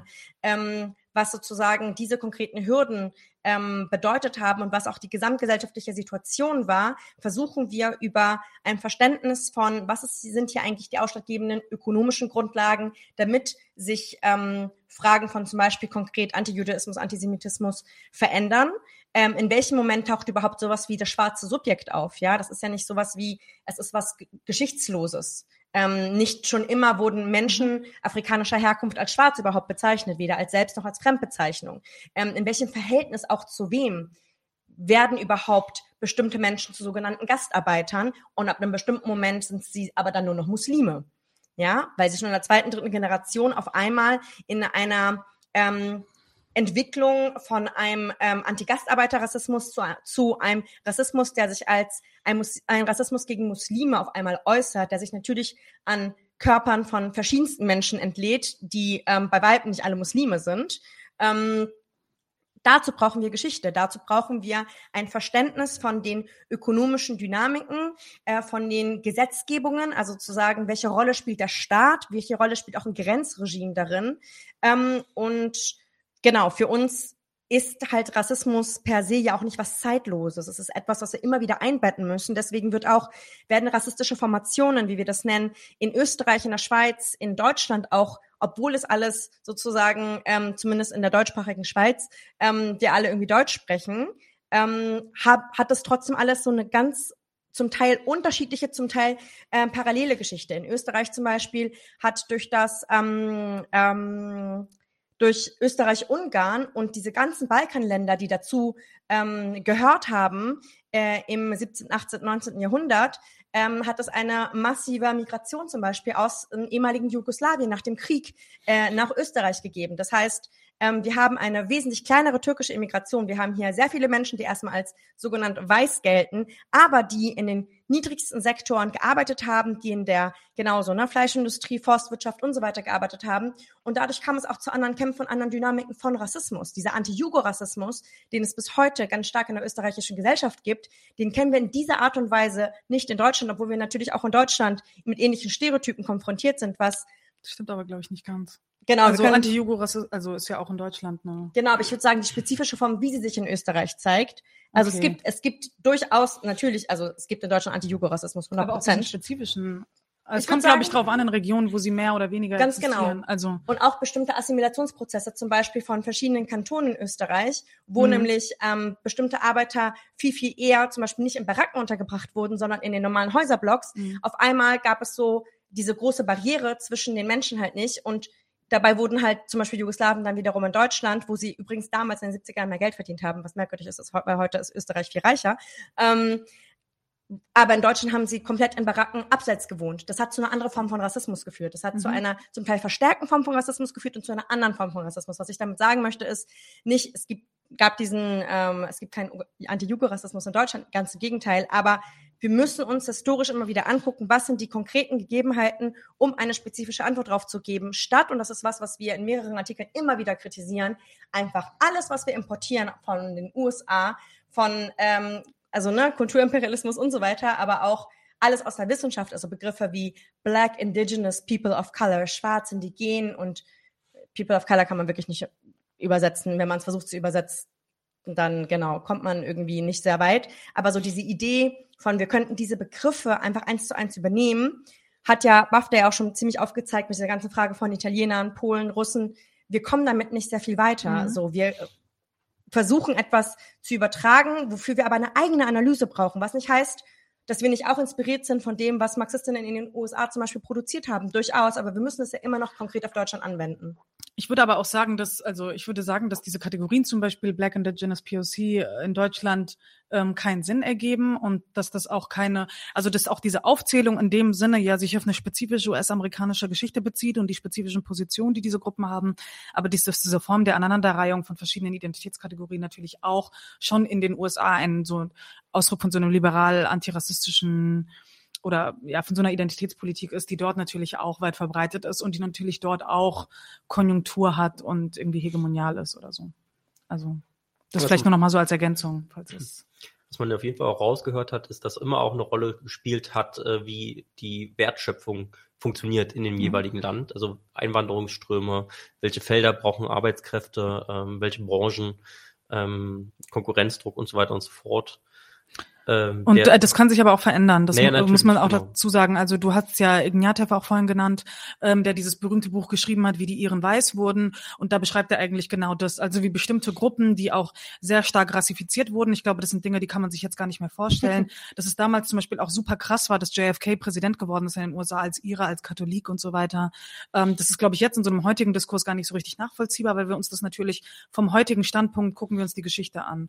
Und das ist, ähm, das hattest du vorhin ja auch schon schon gesagt, das funktioniert einfach nicht, wenn wir sozusagen die Kategorien, die wir heute haben, auch auf die Vergangenheit übertragen und nicht sehen, wie verändert sich eigentlich Rassismus, ähm, auch durch soziale Kämpfe. Also es gab ja bestimmte Kämpfe von irischen äh, Migrantinnen in den USA, die natürlich äh, irgendwie, wo es um soziale Rechte ging, die aber zum Beispiel auch auf Kosten der schwarzen Community dort funktioniert haben, wo man sozusagen auf deren Rücken weiß geworden ja, ist. Genau. Ähm, also wie sich sowas eigentlich verändern kann. Also du kannst sozusagen dann die rassistischen Bilder natürlich nicht nur aus den Produktionsformen erklären, sondern ähm, die, die Art, wie diese Kämpfe geführt werden und bestimmte Errungenschaften spielen natürlich da auch eine Rolle.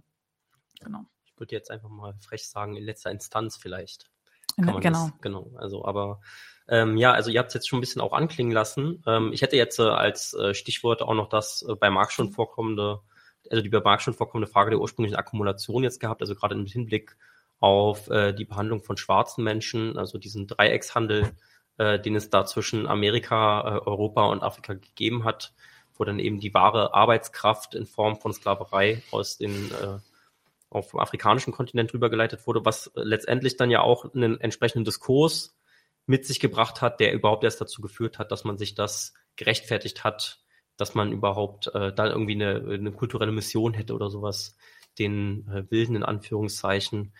Ähm, ja, genau, also gut. Aber was auch angeklungen ist, ich will jetzt gar nicht tiefer reingehen, sondern das sei nur mal genannt, es gibt schon bei Marx äh, diese Auseinandersetzung mit dieser Thematik, so viel vielleicht auch zum Thema, war Marx Rassist? Das hat er schon durchaus äh, kritisch ähm, aufgearbeitet. Aber, und auch ähm, schon tiefer untersucht, also Kapitel 24, 25 ne, des Kapitals, eure, also sehr. Genau, eure Lektiro-Empfehlung gerade. Genau, definitiv. Äh, schaut es euch an. Aber auf jeden Fall, Rassismus verändert sich auch mit den gesellschaftlichen ähm, Verhältnissen, die sich ja auch verändern. Also auch der Kapitalismus entwickelt sich weiter. Wir leben jetzt hier in solch einer Dienstleistungsgesellschaft, nicht mehr in einer Industriegesellschaft oder zumindest noch zum einem kleineren Teil einer Industriegesellschaft, wie das früher der Fall war. Dementsprechend verschiebt sich auch äh, die Arbeitsgesellschaft und dementsprechend verschieben sich auch diese Nischen, äh, wo ähm, und diese Branchen, in denen äh, migrantisierte Arbeiter und Arbeiterinnen unterkommen. Vielleicht könnt ihr kurz mal dazu was sagen, wie hat sich das auf diese Ideologie ausgewirkt? Wie hat sich denn der Rassismus in den letzten, sagen wir, 50 Jahren verändert? Und äh, womit hat das zu tun? Ähm, genau, du äh, spielst wahrscheinlich äh, sozusagen darauf an, dass wir in diesem Buch auch über den Neorassismus sprechen. Ähm, das ist äh, im Wesentlichen so ein Bruch, der eigentlich ähm, in der Argumentation unterschiedlicher Rassismen eigentlich so existiert hat, vor allem in der Nachkriegszeit. Es gab ja dieses relativ groß angelegte Projekt damals der Vereinten Nationen, die nachgewiesen haben, ähm, biologisch, dass sowas wie Rassen nicht existieren. Und das war natürlich irgendwie eine Antwort auf unterschiedliche Bewegungen innerhalb den Kolonien, ähm, aber auch vor allem die Erfahrung des Holocaustes, die sozusagen dieses Bedürfnis irgendwie motiviert haben, Rassismus erstmal wissenschaftlich zu widerlegen. Ähm, und deswegen äh, hat man angesetzt zu gucken, okay, gibt es überhaupt sowas wie menschliche Rassen? Und das ist eigentlich biologisch nicht wirklich vertretbar. Und ähm, äh, das schließt auch an Balibar an, der diese These das erste Mal formuliert hat. An in seinem Artikel gibt es einen Neorassismus und da argumentiert er im Wesentlichen, wie sozusagen dieser Neorassismus eigentlich einem neu, also der alte Rassismus diesem Neorassismus gewichen ist, der vor allem mit Kultur argumentiert. Also es gibt es auch schon bei Stuart Hall und ähm, in dieser ganzen ähm, europäischen Rassismustheorie hat sich das eigentlich schon herausgebildet, dass man in unterschiedlichen europäischen Ländern vor allem in England und Frankreich beobachten konnte, wie ähm, sozusagen ab den 50er, 60er Jahren, wo auch die Phase der Dekolonisierung beginnt, die Migrationsströme global sich eigentlich komplett umdrehen. Also vorher ging Migration vor allem aus Europa in die Kolonien, also in Form von Siedlungen und so weiter die Migrationsströme haben sich dann irgendwann umgedreht. Also in der Nachkriegszeit war es vor allem eine Kolonie, ähm, eine Migration aus den Kolonien nach Europa. Das heißt, der Rassismus hat sich ein Stück weit umgedreht, ähm, beziehungsweise die Perspektive des Rassismus war nicht mehr äh, sozusagen die Menschen da hinten, sondern die Menschen, die jetzt hier sind. Und diese Argumentation passt sich natürlich irgendwie auch an und da sieht man auch wieder so eine Dynamik des Rassismus, dass ähm, früher mit biologischen Rassen argumentiert wurde, das wurde dann gesellschaftlich diskreditiert, aber der Rassismus findet dann trotzdem natürlich neue Ausdrucksformen und argumentiert dann vor allem mit nicht mehr mit Rassenhierarchien, sondern mit abgegrenzten Kulturräumen, die irgendwie gar nicht zueinander passen oder die gegensätzliche Werte haben, die auch nicht so richtig vertretbar sind, ähm, wenn man sie irgendwie zusammenbringt oder sowas. Ähm, also vor allem sozusagen aus dieser Abgrenzung. Und da sieht man natürlich, dass der Rassismus sich auch dem Stand der Wissenschaft anpasst, aber sich natürlich auch darauf bezieht, okay, es gibt abgetrennte Kulturräume. Das, da taucht natürlich auch das inhaltlich auf, worum es da geht, nämlich die sollen irgendwie draußen bleiben und nicht nach Europa kommen und nach Europa migrieren. Und ähm, dieser ähm, Rassismus ist nicht einfach nur der alte Rassismus, der sich jetzt einfach neu formiert. Es gibt immer noch kolonialrassistische Formen der Argumentation. Es gibt auch immer noch biologistische Formen der Argumentation, die sich auf Migration beziehen. Ich denke, die Sarrazin-Debatte hat eigentlich ganz gut gezeigt, dass Biologismus auch immer noch nicht aus dem Rassismus verschwunden ist, sondern sowohl Kultur als auch Biologie und Körper spielen eigentlich in jedem Rassismus eine Rolle und dann mhm. bewegt er sich argumentativ immer so ein bisschen dazwischen. Kulturargumente waren ja auch während des Kolonialismus sehr präsent, also Argumente der Unterentwickeltheit der Kolonien oder so. Ähm, Deswegen würde ich sagen, ja, also es gibt irgendwie einen veränderten Rassismus, es gibt neue Rassismen, die sich herausbilden und die können natürlich auch parallel zueinander existieren und die können natürlich auch in Konkurrenz zueinander auftreten. Ähm, und wir hatten ja auch gerade schon darüber gesprochen, dass es zum Beispiel auch unterschiedliche Formen des Rassismus gibt, die sich manchmal sogar gegenseitig widersprechen oder wo sozusagen innerhalb von migrantischen Communities dann wieder ein Rassismus auftaucht, wo ehemalige Gastarbeiter oder ihre Nachkommen plötzlich ein Problem mit Fluchtmigration haben oder mhm. sowas, ne? Also wo wo, wo sozusagen auch Dinge parallel laufen können, wo man natürlich sagen kann, nur weil man irgendwie von diesem einen Rassismus betroffen ist, kann man den anderen nicht auch vertreten oder sowas. Mhm. Ähm, aber das hat natürlich auch mit spezifischen Interessen auch zu tun, die gesellschaftlich existieren, mit unterschiedlichen gesellschaftlichen Positionen, aus denen heraus argumentiert wird. Genau. Hm. Ich überlege gerade, ob ich hier eine Frage gleich mit reinnehme. Sie passt jetzt nicht so hundertprozentig, aber ich mache es trotzdem mal. Und zwar von äh, Camilla Neon Schwarz. Sind diese rassistisch segmentierten Arbeitsmärkte in der EU nicht eher ein Resultat der Staatsbürgerschaft? Und die äh, mit der Ergänzung vielleicht der Frage verschiedener Aufenthaltsstaaten würde ich das gerne mal an euch weitergeben. Ich würde sagen, ähm, ja, definitiv. Ähm, ich, aber darin spielt ja auch, spielen ja auch verschiedene Faktoren schon mit rein. Ähm, ich bin sehr einverstanden damit, ähm, Grenzregime und die staatliche Aufenthaltspolitik nicht primär aus äh, rassistischen Motivationen, äh, sei das jetzt von Bürokratinnen des Staates oder von irgendwie ähm, Regierungsparteien und so weiter abzuleiten. Also ich glaube nicht, dass da irgendwie äh, die Menschen um Olaf Scholz herum sitzen und sagen, ja, äh, die Afrikaner, die mögen wir nicht und deswegen machen wir jetzt äh, noch mehr Geld für Frontex. So, so läuft das nicht. Das ist ähm, genau, das, das wäre ziemlich banal. Ähm, wenn wir uns EU-interne Migration anschauen, dann ähm, läuft ja sozusagen die Frage von, welche Länder in der EU sind überhaupt die dominanten Geldgeber, wie ähm, Deutschland ja auch gerade in der aktuellen Debatten äh, Frankreich äh, erinnert hat. Sie sind der größte Geldgeber. Ähm, und ich meine, Deutschland ist im Grunde eine ähm, oder die EU ist ja im Grunde ein, eine zentrale Säule von dem, was den deutschen Imperialismus ja auch ausmacht. Ne? Also Deutschland hat äh, ökonomisch und politisch ist eigentlich so der zentrale Player. Und dass es sozusagen zu diesem Moment kommt, hängt ja ganz viel mit internationaler Politik zusammen, hängt ganz viel mit dem Marshallplan zusammen, wo die ganzen, äh, wo die USA unglaublich viel Geld hier reingesteckt hat, ähm, um sozusagen im Kalten Krieg eine, eine Bastion zu haben gegen DDR und diese ganzen Oststaaten. Und die, wenn wir uns mal anschauen, wie zum Beispiel im Kalten Krieg äh, über ähm, die Sowjetunion, über die ganzen real existierenden sozialistischen Staaten in Osteuropa äh, wie Rumänien etc. gesprochen wurde, wenn wir das sozusagen auf so einer Ebene von äh, Debatte und Diskurs uns anschauen, dann waren da die verschiedensten Formen von antislawischem Rassismus definitiv vertreten war sozusagen der Hauptmoment deswegen antislawischer Rassismus und wir könnten jetzt den Kalten Krieg allein über Rassismus erklären. Offensichtlich nicht. Hier geht es um geopolitisch ähm, strategische Fragen in einem äh, internationalen imperialistischen Geflecht. Ähm, aber was ich sagen würde, ist so, wir müssen sozusagen das als ein Teil davon verstehen, warum das überhaupt so leicht äh, sozusagen verdaulich war ja auch für die aufnehmende Bevölkerung, dass man auf einmal den Polen hassen muss.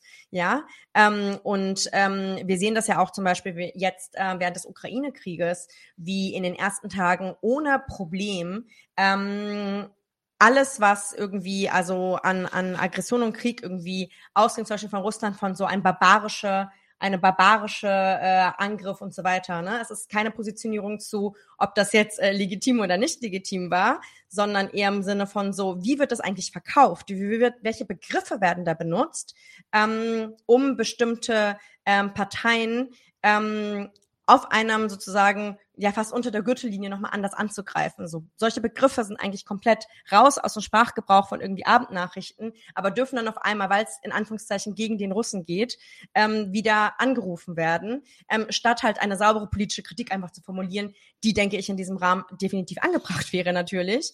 Das heißt, ähm, ja, staatsbürgerliche, ähm, also Staatsbürgerrechte in der EU sind sehr unterschiedlich verteilt.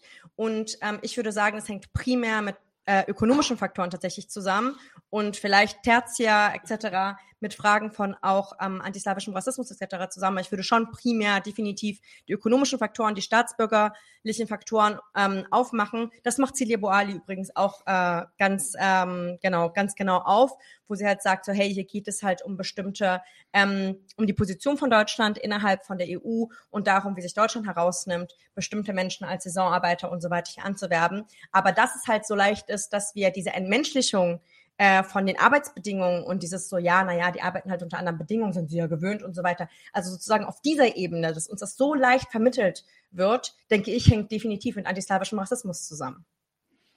Ähm, ich würde auch einfach nochmal auf den Artikel von Celia verweisen und ähm, auch auf den Artikel von Fabian Georgi ähm, zu, äh, ne, also zu Grenzregime, weil ich denke, dass äh, für viele Leute nicht so richtig nachvollziehbar ist, wie flexibel eigentlich die Erlangung von vollen Staatsbürgerschaftsrechten ähm, politisch auch organisiert werden kann und wie Migration, je nachdem wie restriktiv oder liberal sie ist, diese, diese Form des Migrationsmanagements auch immer eine Form des Arbeitskräftemanagements ist. Und dass äh, da drin natürlich auch unterschiedliche politische Kräfte stattfinden stattfinden. Also da spielt natürlich auch Rassismus eine Rolle. Da spielen irgendwie objektive ökonomische Faktoren eine Rolle von, gibt es einen Arbeitskräftemangel? Gibt es irgendwie ein hohes Lohnniveau in einem Land? Hat das Kapital ein Interesse daran, bestimmte günstigere Arbeitskräfte anzuwerben oder nicht? Und je nachdem ist es sozusagen auch für Staaten möglich. Das heißt nicht, dass Staaten nicht auch eine Eigendynamik haben, ähm, sozusagen Migration relativ flexibel zu regeln oder auch nicht. Genau. Das konnte man historisch beobachten. Das kann man auch aktuell beobachten. Das kann man sowohl sozusagen an dem, an dem Artikel zu Grenzregimen sehen, als auch zu Inner-EU-Migration. Und ich habe ja auch in meinem Artikel sozusagen einen Teil zu Gastarbeitermigration. Und da kann man eigentlich auch sehen, wie genau das eine Rolle spielt. Ähm, ich greife sozusagen vielleicht auch schon so einen Punkt auf, den wir gleich nochmal tiefer erläutern wollten, aber das, äh, diese ganze Frage von, okay, Arbeitskräftemangel und was sind sozusagen objektive Bedürfnisse des Kapitals in einer bestimmten Region und wie wird darüber auch Rassismus geschürt? Also, ähm, wie ist nochmal dieser CDU-Politiker aus NRW, der meinte Kinder statt Inder? Boah, Ich habe Ja. den nicht mehr auf dem Schirm. Vielleicht wisst ihr das in den Kommentaren, wer das war. äh, dann können wir es gleich nochmal dazu sagen. Aber das ist natürlich auch die Frage von, okay, wir erkennen objektiv an, dass es irgendwie einen bestimmten Arbeitskräftemangel gibt oder dass Arbeitskräfte nicht irgendwie billig genug abgespeist werden können. Das heißt, wir brauchen entweder viel mehr Menschen ähm, in der Gesellschaft, eine, höhere, eine größere Reservearmee, einen größeren Pool an Menschen, auf die man sozusagen als Arbeitskräfte zugreifen kann. Ähm, das kann dann entweder über Migration funktionieren, das kann über höhere Geburtenraten funktionieren und so weiter und so fort. Und dann gibt es natürlich unterschiedliche Arten von unterschiedlichen politischen Kräften, sich darauf zu beziehen. Für Liberale äh, ist Migration auch eine Option, der, bei denen spielen rassistische Ideologien keine Rolle. Bei Rechten wird das sozusagen eher im Kontext der Nation versucht zu lösen und zu gucken, okay, wie kann man zum Beispiel feministische Errungenschaften wieder zurücknehmen, damit Frauen irgendwie mehr Kinder gebären. Aber dieses objektive Problem für das Kapital, dass sozusagen Arbeitskräfte in der einen oder anderen Form benötigt werden, das ist ein Grundproblem des Kapitalismus. Und Migration und Migrationspolitik ist immer auch eine Frage von Management, von dieser Art der Fragen von ähm, Arbeitskräftebedürfnissen des Kapitals eigentlich. Und damit hätten wir die Folgefrage auch schon abgearbeitet, würde ich jetzt sagen. Ähm, Ach so, was man vielleicht auch nochmal dazu sagen muss, und dazu habt ihr ja auch eine Folge, ist, dass natürlich zum Beispiel gerade beim Fall der Ukraine oder sowas zu sehen war, dass es sehr schnell sehr möglich war, Mhm. Menschen sehr einfach zu integrieren in ein gesellschaftliches System, also Kriegsflüchtlinge, ähm, und dass das sozusagen bei anderen ähm, bei Syrern, bei Afghanen nicht so gemacht wurde, wird natürlich häufig von Leuten auch damit erklärt, dass die rassistisch unterschieden werden. Und das halte ich zum Beispiel für Quatsch. Also ich denke nicht, dass Ukrainer, weil sie Weiße sind, leichter integriert werden, sondern weil es ein spezifisches Interesse Deutschlands und der NATO gibt, ähm, in diesem Krieg sozusagen die, äh, die, die Position gegen Russland zu vertreten. Und da ist natürlich äh, die Ukraine irgendwie die Stellvertreterposition. Das heißt, diese, die Aufnahme der Geflüchteten von dort ist natürlich auch eine Form der Kriegspolitik. Also dazu ähm, habt ihr, wie gesagt, schon eine Folge gemacht. Ähm, und ich glaube, das muss man dann auch darin begreifen. Also nicht einfach nur zu sehen, okay, ähm, der Rassismus ist die Ursache dafür, dass mit unterschiedlichen Geflüchteten unterschiedlich umgegangen wird, sondern da muss man immer auch gucken, okay, welche spezifischen Interessen stehen da eigentlich dahinter, bestimmte Gruppen einzubinden und andere gar nicht oder weniger oder so. Ja. Ich hatte ja nochmal auch gefragt nach Aufenthaltsstatusen, ähm, Ja. weil die ja letztendlich auch äh, letztendlich eine Struktur dafür schaffen, welche Chancen auf dem Arbeitsmarkt, welche Möglichkeiten auf dem Arbeitsmarkt Menschen überhaupt haben. Also wenn man in Kettenduldung ist, Genau. äh, hat man nicht die Möglichkeit sozusagen, sich in den Arbeitsmarkt zu integrieren, wie es ja auch als Ziel äh, eines äh, Integrationsprozesses immer von angestellt wird, was ja auch seine innere Wahrheit hat, weil äh, Lohnarbeit ja auch eigentlich sozusagen der primäre Weg der gesellschaftlichen Teilhabe im Kapitalismus ist. Ähm, aber letztendlich werden damit ja Hierarchien de facto über Gesetze geschaffen, die sich dann über kurz oder lange auch ihren ideologischen Ausdruck schaffen. Ja, komplett. Und ähm, dazu muss vielleicht auch noch gesagt werden, dass es natürlich auch einen riesigen informellen oder illegalen Sektor gibt, dass es sowas wie den Schwarzmarkt gibt. Und das findet nicht außerhalb der Ökonomie statt. Das ist auch Teil der deutschen Ökonomie. Und dass es sozusagen außerhalb von einem rechtlichen Rahmen stattfindet, bedeutet natürlich nicht, dass das nicht auch irgendwie Teil eines ökonomischen Zusammenhangs ist, bei dem natürlich klar ist, dass auch Menschen, die sozusagen gar keine Arbeitserlaubnis haben, natürlich ständig auch arbeiten. Das weiß man und die arbeiten dann vor allem in Industrien, die sehr dereguliert sind und wo es eine schlechte gewerkschaftliche Einbindung gibt. Also zum Beispiel die Bauindustrie, die ist ja, ähm, also die ist äh, sehr, ähm, die Arbeiter dort sind sehr schlecht organisiert und dort kann man relativ schnell eine Anstellung finden, relativ schnell wieder entlassen werden. Da gibt es eine hohe Fluktuation, da gibt es relativ viele Arbeitsunfälle und so weiter. Das ist alles sehr schwer nur reguliert und die Strafen für ähm, Unternehmer, die zum Beispiel Menschen illegal anstellen, sind so niedrig, dass es sich häufig für sie total lohnt, ähm, einfach Menschen illegal anzustellen, auch Menschen, die illegalisiert in Deutschland sind, hier anzustellen und dann einfach diese Strafen zu zahlen und das Plus, was sie sozusagen über deren schlechter Bezahlung und so weiter erwirtschaften, ist natürlich deutlich höher als das Risiko, was sie da tragen. Was für mich auch schon ein Indikator dafür ist, dass das natürlich auch poli also dass, dass da sozusagen eine vernünftige Einbindung äh, auch an, am politischen Willen scheitert eigentlich. Ja. Da hatten wir äh, letzten Donnerstag ein interessantes Interview mit äh, Andreas Visan, wo wir am Rande die Frage der Klassenjustiz äh, ähm, striffen. Und Andreas hat darauf hingewiesen, dass es bei Klassenjustiz nicht nur darum geht, wer hat bessere Durchsetzungschancen im, äh, im äh, juristischen System, sondern auch beispielsweise, dass solche Dinge wie Diebstahl eine Zeit lang höher bestraft wurden als äh, Körperverletzung, weil eine Mhm. Körperverletzung ist ja etwas, was sozusagen die Armen unter sich, äh, ne, die Proleten kloppen sich und nicht äh, die äh, besser situierten. Deswegen wurde es weniger hart bestraft. Aber Diebstahl als man nimmt den Reichen was weg, ist dann sozusagen die schwerere Straftat. Mhm. Doch hier, glaube ich, kann man es als eine Form von Klassenjustiz sehen. Man will doch den Unternehmer nicht Ne, der hat doch sozusagen nur Ja, genau. so in die Richtung. Und ich hatte letztens eine äh, interessante Diskussion, äh, an der auch eine Genossin teilgenommen hat, die vietnamesische Wurzeln hat und deren Eltern äh, ehemalige Vertragsarbeitende waren in der Mhm. DDR und dann selbstständig Restaurant und so weiter und so fort. Über die Frage, wie kann es dann eigentlich sein, dass Essen gehen so billig ist? Mhm. Ja? In Fall dieser Familie äh, über Selbstausbeutung der Eltern, aber wenn man jetzt mal in die Küchen guckt von den Restaurants, dann wird man dort sehr oft Menschen mit prekären Aufenthaltsstatus finden, deren einzige Möglichkeit, einen Dazuverdienst zu haben, aufgrund des Arbeitsverbotes letztendlich das Schwarzarbeiten in irgendwelchen Restaurantküchen ist. Ja. Und das ist letztendlich, ähm, ich würde nicht behaupten, dass es gewollt ist, aber es wird toleriert. Also Es ist definitiv geduldet. Genau. Und so, und der Gesetzgeber weiß ja Bescheid. Das ist ja jetzt nicht Kann so. ja auch essen, ja, würde ich sagen. Genau, also es ist ja. Also was heißt gewollt, aber es ist natürlich auch, ähm, also wenn es ein ökonomisches Problem darstellen würde, dann könnte man das sozusagen juristisch relativ einfach beheben. Also es Genau. ist nicht so, dass es sozusagen an, an einer schweren Durchsetzung oder sowas scheitert, sondern auch am politischen Willen. Also ich finde, das muss man auch dann Richtig. relativ klar so benennen. Da sitzt jetzt niemand, der will, dass die schlechter behandelt werden. Aber Mhm. umgekehrt, äh, wenn man darin ein politisches Problem begreifen würde, dann könnte man das auch einfach ändern. Also das Ja. auf jeden Und es Fall. gibt ja verschiedenste Dienstleistungssektoren, wo gerade ne, dieser ganze äh, irregulierte, ähm, illegalisierte Arbeit von irgendwie Putzkräften über ähm, Menschen, die ähm, mehrheitlich Frauen ähm, 24-Stunden-Pflege machen zu Hause. Wir sind in einer unglaublich schnell alternder Gesellschaft. Äh, wir kommen mit den ganzen Kindern, die wir durch äh, zum Teil kostenlose Verhütung und so weiter nicht produzieren und nicht heterosexuellen ähm, Sex ähm, dazu kommen wir gleich. Genau, kommen wir gar nicht ja dazu, sozusagen das zu produzieren, was es eigentlich bräuchte für diese alternde Gesellschaft. Das heißt, alles, was wir gerade beschreiben, wird sich noch Das verschärfen. Das, was, das wollte ich nur schon mal sagen. Gut, ich habe mir hier eine, eine Reihenfolge und zwar äh, wäre jetzt nochmal BAFTA dran und zwar ähm, würde ich das gerne verbinden mit dieser Frage hier von wieder Incorporated, also INC. Äh, wie bewertet ihr das Argument, dass Rassismus auch dazu dient, die Arbeiterklasse zu spalten und so eine gemeinsame Or- Organisierung zu verhindern? Und das würde ich jetzt gerne in Verbindung mit meiner Frage äh, verhandeln, BAFTA. Die rassistische Ideologie Unabhängigkeit von ihrer Form hat meiner Meinung nach eine zersetzende Wirkung für das Klassenbewusstsein und kann insofern auch im Interesse der Herrschenden liegen. Ich betone an der Stelle im kann. Ähm, die Ideologie kann aber auch dysfunktional und unkontrolliert werden. Du nennst es dann irrational. Warum ist es wichtig, sich das zu vergegenwärtigen? Genau, um das vielleicht nochmal allgemeiner ähm, einzuordnen. Wenn ich sage, dass es sozusagen einen, ähm, eine, eine Funktionalität auch für das Kapital hat, dann meine ich damit vor allem das genau. Also um es vielleicht auch so ein bisschen ähm, dramatischer zu formulieren, ist für das Kapital natürlich nichts, äh, nichts gefährlicher als eine vereinte Arbeiterklasse.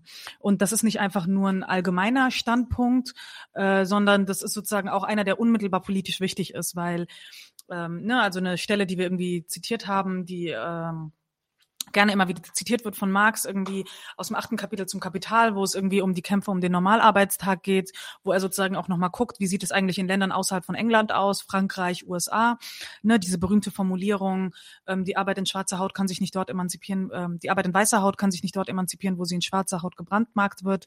Da geht es genau um dieses Verhältnis von Spaltung innerhalb der Arbeiterklasse und, ähm, und sozusagen einem erfolgreichen Arbeitskampf. Also das auch so, ähm, das, das merkt man ja auch in konkreten Arbeitskämpfen, wie also wenn, wenn nicht alle streiken, dann ist es auch irgendwie weniger wirkungsvoll oder sowas. Ähm, das heißt, dass es sozusagen auf der Ebene erstmal wichtig ist und dann natürlich auch, ähm, das hat Stuart Hall, ähm, ich weiß gerade nicht mehr, in welchem konkreten Artikel er das gemacht hat, aber indem er sozusagen nachgezeichnet hat, wie eigentlich Kampagnen auch gefahren wurden von weißen Fabrikbesitzern in Südafrika, die sozusagen die ähm, weißen Arbeiter mit rassistischen Argumenten an sich gebunden haben und deswegen auch damit konkrete Streiks brechen konnten, indem sie sozusagen die Identifikation mit dem Weißsein über, über die Identifikation mit der Arbeiterklasse gestellt haben und damit sozusagen eine gemeinsame Lebenswelt eigentlich mit diesen weißen Fabrikbesitzern vermutet haben dass da Rassismus natürlich ganz konkret ähm, Arbeitskämpfe zersetzt, Klassenbewusstsein zersetzt und damit auch über die Identifikation mit der Kategorie der Identität auch verhindert, dass sozusagen eine Form von Klassenpolitik gemacht wird. Ähm, das heißt, natürlich ähm, ist sozusagen eine, eine fraktionierte, aufgespaltene Arbeiterklasse eine ohne Klassenbewusstsein im Interesse des Kapitals, weil es natürlich auch verhindert, dass Klassenkämpfe geführt werden, dass eine konkrete Klassenpolitik gemacht wird. Ähm, auf der anderen Seite gibt es natürlich auch Formen des Rassismus, ähm, Formen der rassistischen Gewalt, die sich aber nicht im Interesse des Kapitals befinden. Also die rassistischen Pogrome der, äh, in den 90er Jahren in Deutschland ähm, funktionieren nicht nach einem spezifischen Kapitalinteresse. Die Konkurrenz, die sich sozusagen auch in dieser Form von Gewalt ausdrückt, das ist natürlich auch eine Form der kapitalistischen Konkurrenz. Die Angst vor sozialer Deklassierung, die Angst, dass die Ausländer kommen und einem irgendwas wegnehmen, was begrenzt ist, wovon man selber schon nicht genug hat. Das findet natürlich im Rahmen einer kapitalistischen Gesellschaft statt. Und diese Angst findet natürlich auch in im Rahmen einer kapitalistischen Vergesellschaftung statt. Aber Ausländer raus ist natürlich für das Kapital eine irrationale Forderung.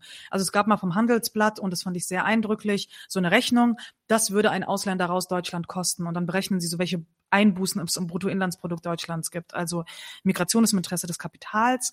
Ähm, und es muss sich immer so ein bisschen die Waage halten. Also Rassismus und ähm, auch andere Ideologien ähm, würde ich sagen, zu viel Ungleichheit ist schlecht für das Kapital, zu viel Gleichheit ist auch schlecht für das Kapital, weil es natürlich die Möglichkeit zur Überausbeutung ähm, untergräbt. Das heißt, es muss sich mal so ein bisschen die Waage halten, Gleichheit und Ungleichheit. Ähm, und das äh, drückt sich auch innerhalb der rassistischen Ideologie aus. Und dieser Widerspruch taucht natürlich auch innerhalb des Rassismus auf. Ein anderer, ein anderes Beispiel, was ich genannt hatte, war der Genozid an den Herero und Nama, wo man an den Diskussionen zwischen Lothar von Trotha, der damals der militärische Oberbefehlshaber war, und seinem Vorgänger Theodor Leutwein eigentlich zu beobachten war, wie die diskutieren, wie man mit den Herero und Nama jetzt verfährt. Und der Vorgänger war sozusagen der Meinung, man braucht die noch als Viehzüchter, als Arbeitskräfte, weil davon gab es einfach damals nicht genug in der damals noch deutschen Kolonie Deutsch-Südwestafrika. Und äh, dass sozusagen dieser Rassenkrieg eigentlich ähm, so gepusht wurde und dass dieser Genozid eigentlich auch äh, am Ende das Resultat war, zeigt ja, dass ökonomische Erwägungen nicht ausgereicht haben, um die zu erhalten. Weil, wenn man das ganz zynisch formuliert, ist diese Form des Genozids ja eine Zerstörung von Arbeitskräften. Das ist nicht im Interesse des Kapitals. Das heißt, die Eigendynamik rassistischer Ideologien muss auf jeden Fall auch als solche eingeordnet werden, weil ich denke, dass man Rassismus nicht verstehen kann, wenn man ihn nur auf kapitalistische Produktionsverhältnisse reduziert und nicht auch begreift, wie er sozusagen dem entgegenlaufen kann, also kapitalistischen Interessen. Ich denke, es ist wichtig für die Analyse des Rassismus zu verstehen, wie er sozusagen innerhalb ähm, der Fraktionierung der Klasse entsteht und wie diese Fraktionierung auch ethnisiert wird. Ähm, deswegen begreifen wir natürlich Rassismus als eine Form der Ethnisierung der Weltarbeiterklasse und auch als ein Produkt dieser Globalisierung des Rassismus, der dann äh, des Kapitalismus, der dann durch rassistische Ideologien auch irgendwie rationalisiert, warum in Europa diese Vorstellung von Freiheit und Gleichheit aufkommt, die aber im Rest der Welt überhaupt nicht verwirklicht ist oder sowas. Aber ähm, er ist natürlich auch irgendwie irrational, er findet auch im Rahmen von Ideologien statt. Es gibt auch eine psychologische Komponente des Rassismus. Mhm. Darauf sind wir nicht eingegangen. Ähm, das heißt aber nicht, dass das nicht auch eine Rolle spielt. Was uns aber vor allem wichtig war, ist erstmal zu erklären, wie sozusagen Rassismus aus der Ökonomie heraus entsteht, um die über die Wurzeln des Rassismus auch sprechen zu können. Das bedeutet nicht, dass diese zwei Seiten nicht gleichermaßen relevant sind. Also ich habe das die Dialektik von Ausbeutung und Vernichtung genannt. Ähm, und ich denke, dass es auch wichtig ist, den Rassismus explizit in diesem Zusammenhang auch zu verstehen. Ja, Hammer, Hammer äh, Formulierung übrigens. Also ja. fand ich richtig gut. Deswegen habe ich es mir hier auch aufgeschrieben. Ähm, vielleicht, was ich mal gelesen hatte bei äh, einem äh, jetzt fällt mir der Name nicht ein, aber so Trägheit des Bewusstseins spielt ja auch noch eine Rolle. Das heißt sozusagen ein bisschen, äh, wenn man unter bestimmten gesellschaftlichen Verhältnissen auch sozialisiert wurde, dann eben auch mit den äh, zeitgemäßen Rassismen sozialisiert wurde, was vielleicht auch ein bisschen die Generationenfrage erklärt, Voll. dann äh, bleibt, bleibt diese Prägung natürlich weiterhin auch äh, die Brille, durch die man seinen Alltag betrachtet. Und es würde vielleicht auch nochmal erklären, warum sich äh, da die Generationen so ein bisschen unterscheiden. Also ich nehme an, wir kennen das alle aus unseren Familien. Wer nicht, der lügt, würde ich jetzt einfach mal behaupten. Ähm, und ähm, da sind ja dann doch schon trotzdem auch ähm, von den jeweiligen Generationen auch nochmal Unterschiede zu machen, obwohl trotzdem äh, klar ist, dass es da sozusagen äh, sich um Rassismus handelt, kommt er an, einfach anders rüber.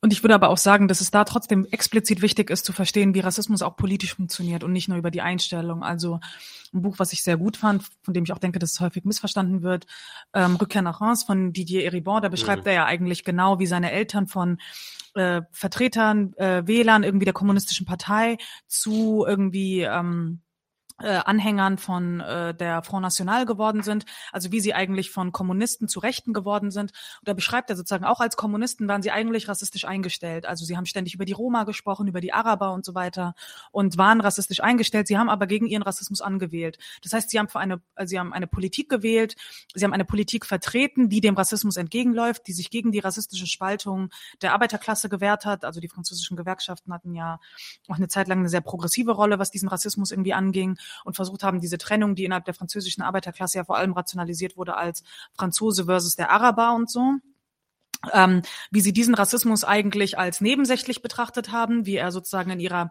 in ihrem Weltbild keine große Rolle gespielt haben, weil sie waren vor allem Kommunisten und sie waren vor allem Arbeiter, wie sich das eigentlich geschiftet hat zu einem Rassismus, der auch als Welterklärung gedient hat und der auch politisch sozusagen ihre Einstellung und ihr Weltbild eigentlich komplett strukturiert hat.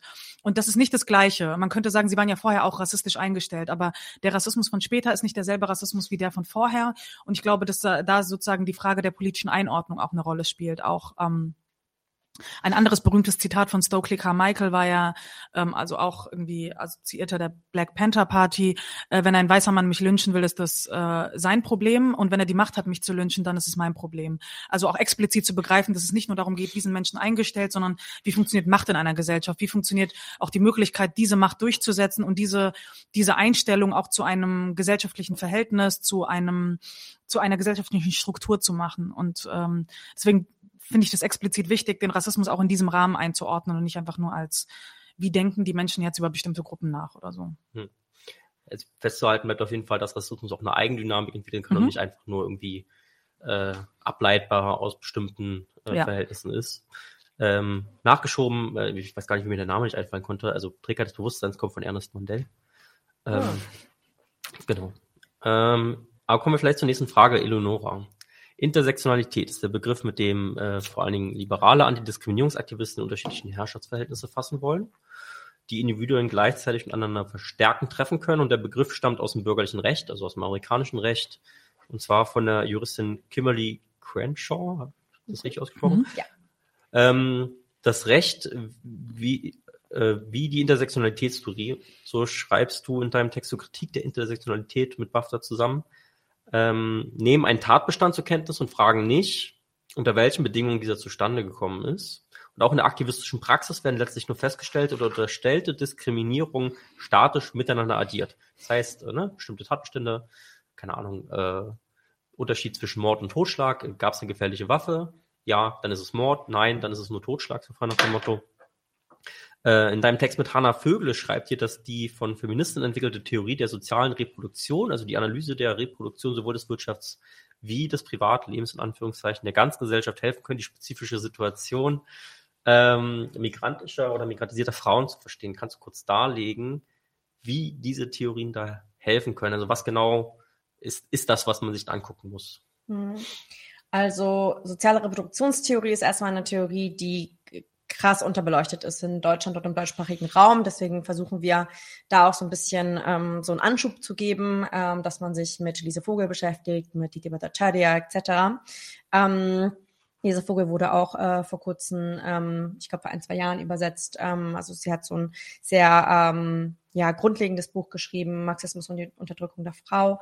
Ähm, und im Grunde geht es darum zu verstehen, dass um die kapitalistische Totalität zu verstehen, also sozusagen die gesamte Gesellschaft zu verstehen, ähm, müssen wir uns auf der einen Seite die politische Ökonomie angucken, in der Art und Weise, wie sie produzierend tätig ist.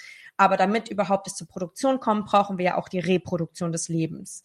Ähm, die Reproduktion des Lebens hat dann auch wieder ähm, unterschiedliche Momente. Also wir müssen uns als ähm, Arbeiter jeden Tag wieder reproduzieren, dass wir irgendwie uns waschen, uns kleiden, ähm, Nahrung äh, zu uns nehmen. Dazu gehört auch sowas wie ähm, emotionale Arbeit. Ja, wir müssen uns bei äh, Familie, Freunden, Partner ähm, ausheulen können, ähm, wie schlimm das im Kollegium gerade ist und wie ich gerade Überstunden schieben muss und so weiter. Man muss da aufgefangen werden, um sich wieder zu erneuern. Also diese Arbeitskraft, dieses bisschen, was im äh, Kapitalismus sozusagen, dieses Magic, dieser, dieser äh, unglaubliche Moment ist, der schafft, aus Geld mehr Geld zu machen.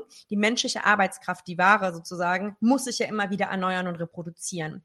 Ähm, Bhattacharya sagt dann, dass sich soziale Reproduktionstheorie also äh, nicht loslöst von einer marxistischen Ökonomiekritik, sondern innerhalb einer marxistischen Ökonomiekritik versucht, das sich anzuschauen, was eigentlich zwischen diesen ganzen Transportwegen im Bildungswesen, in der Kita, in der Pflege von alten Menschen, also Menschen, die schon sozusagen in der Vergangenheit ihren Teil als Arbeiter geleistet haben oder auch in der Pflege und, sage ich mal, Aufzucht in Anführungszeichen von der nächsten Arbeitergeneration, also Menschen, die noch keine Arbeit Arbeiter sind, aber die sind abhängig von Arbeitern, die sich um sie kümmern, aka Kinder und Babys, ähm, dass man sich das anschaut, um zu gucken, ähm, welches Potenzial eigentlich auch Kämpfe in diesen Bereichen haben, dass hier zum Beispiel anhand der Wohnungsfrage, der Bildungsfrage, ähm, verschiedenste Kämpfe geführt werden, die nicht äh, in diesem Sinne Kämpfe der Produktion sind, sondern Kämpfe in den reproduktiven Sphären.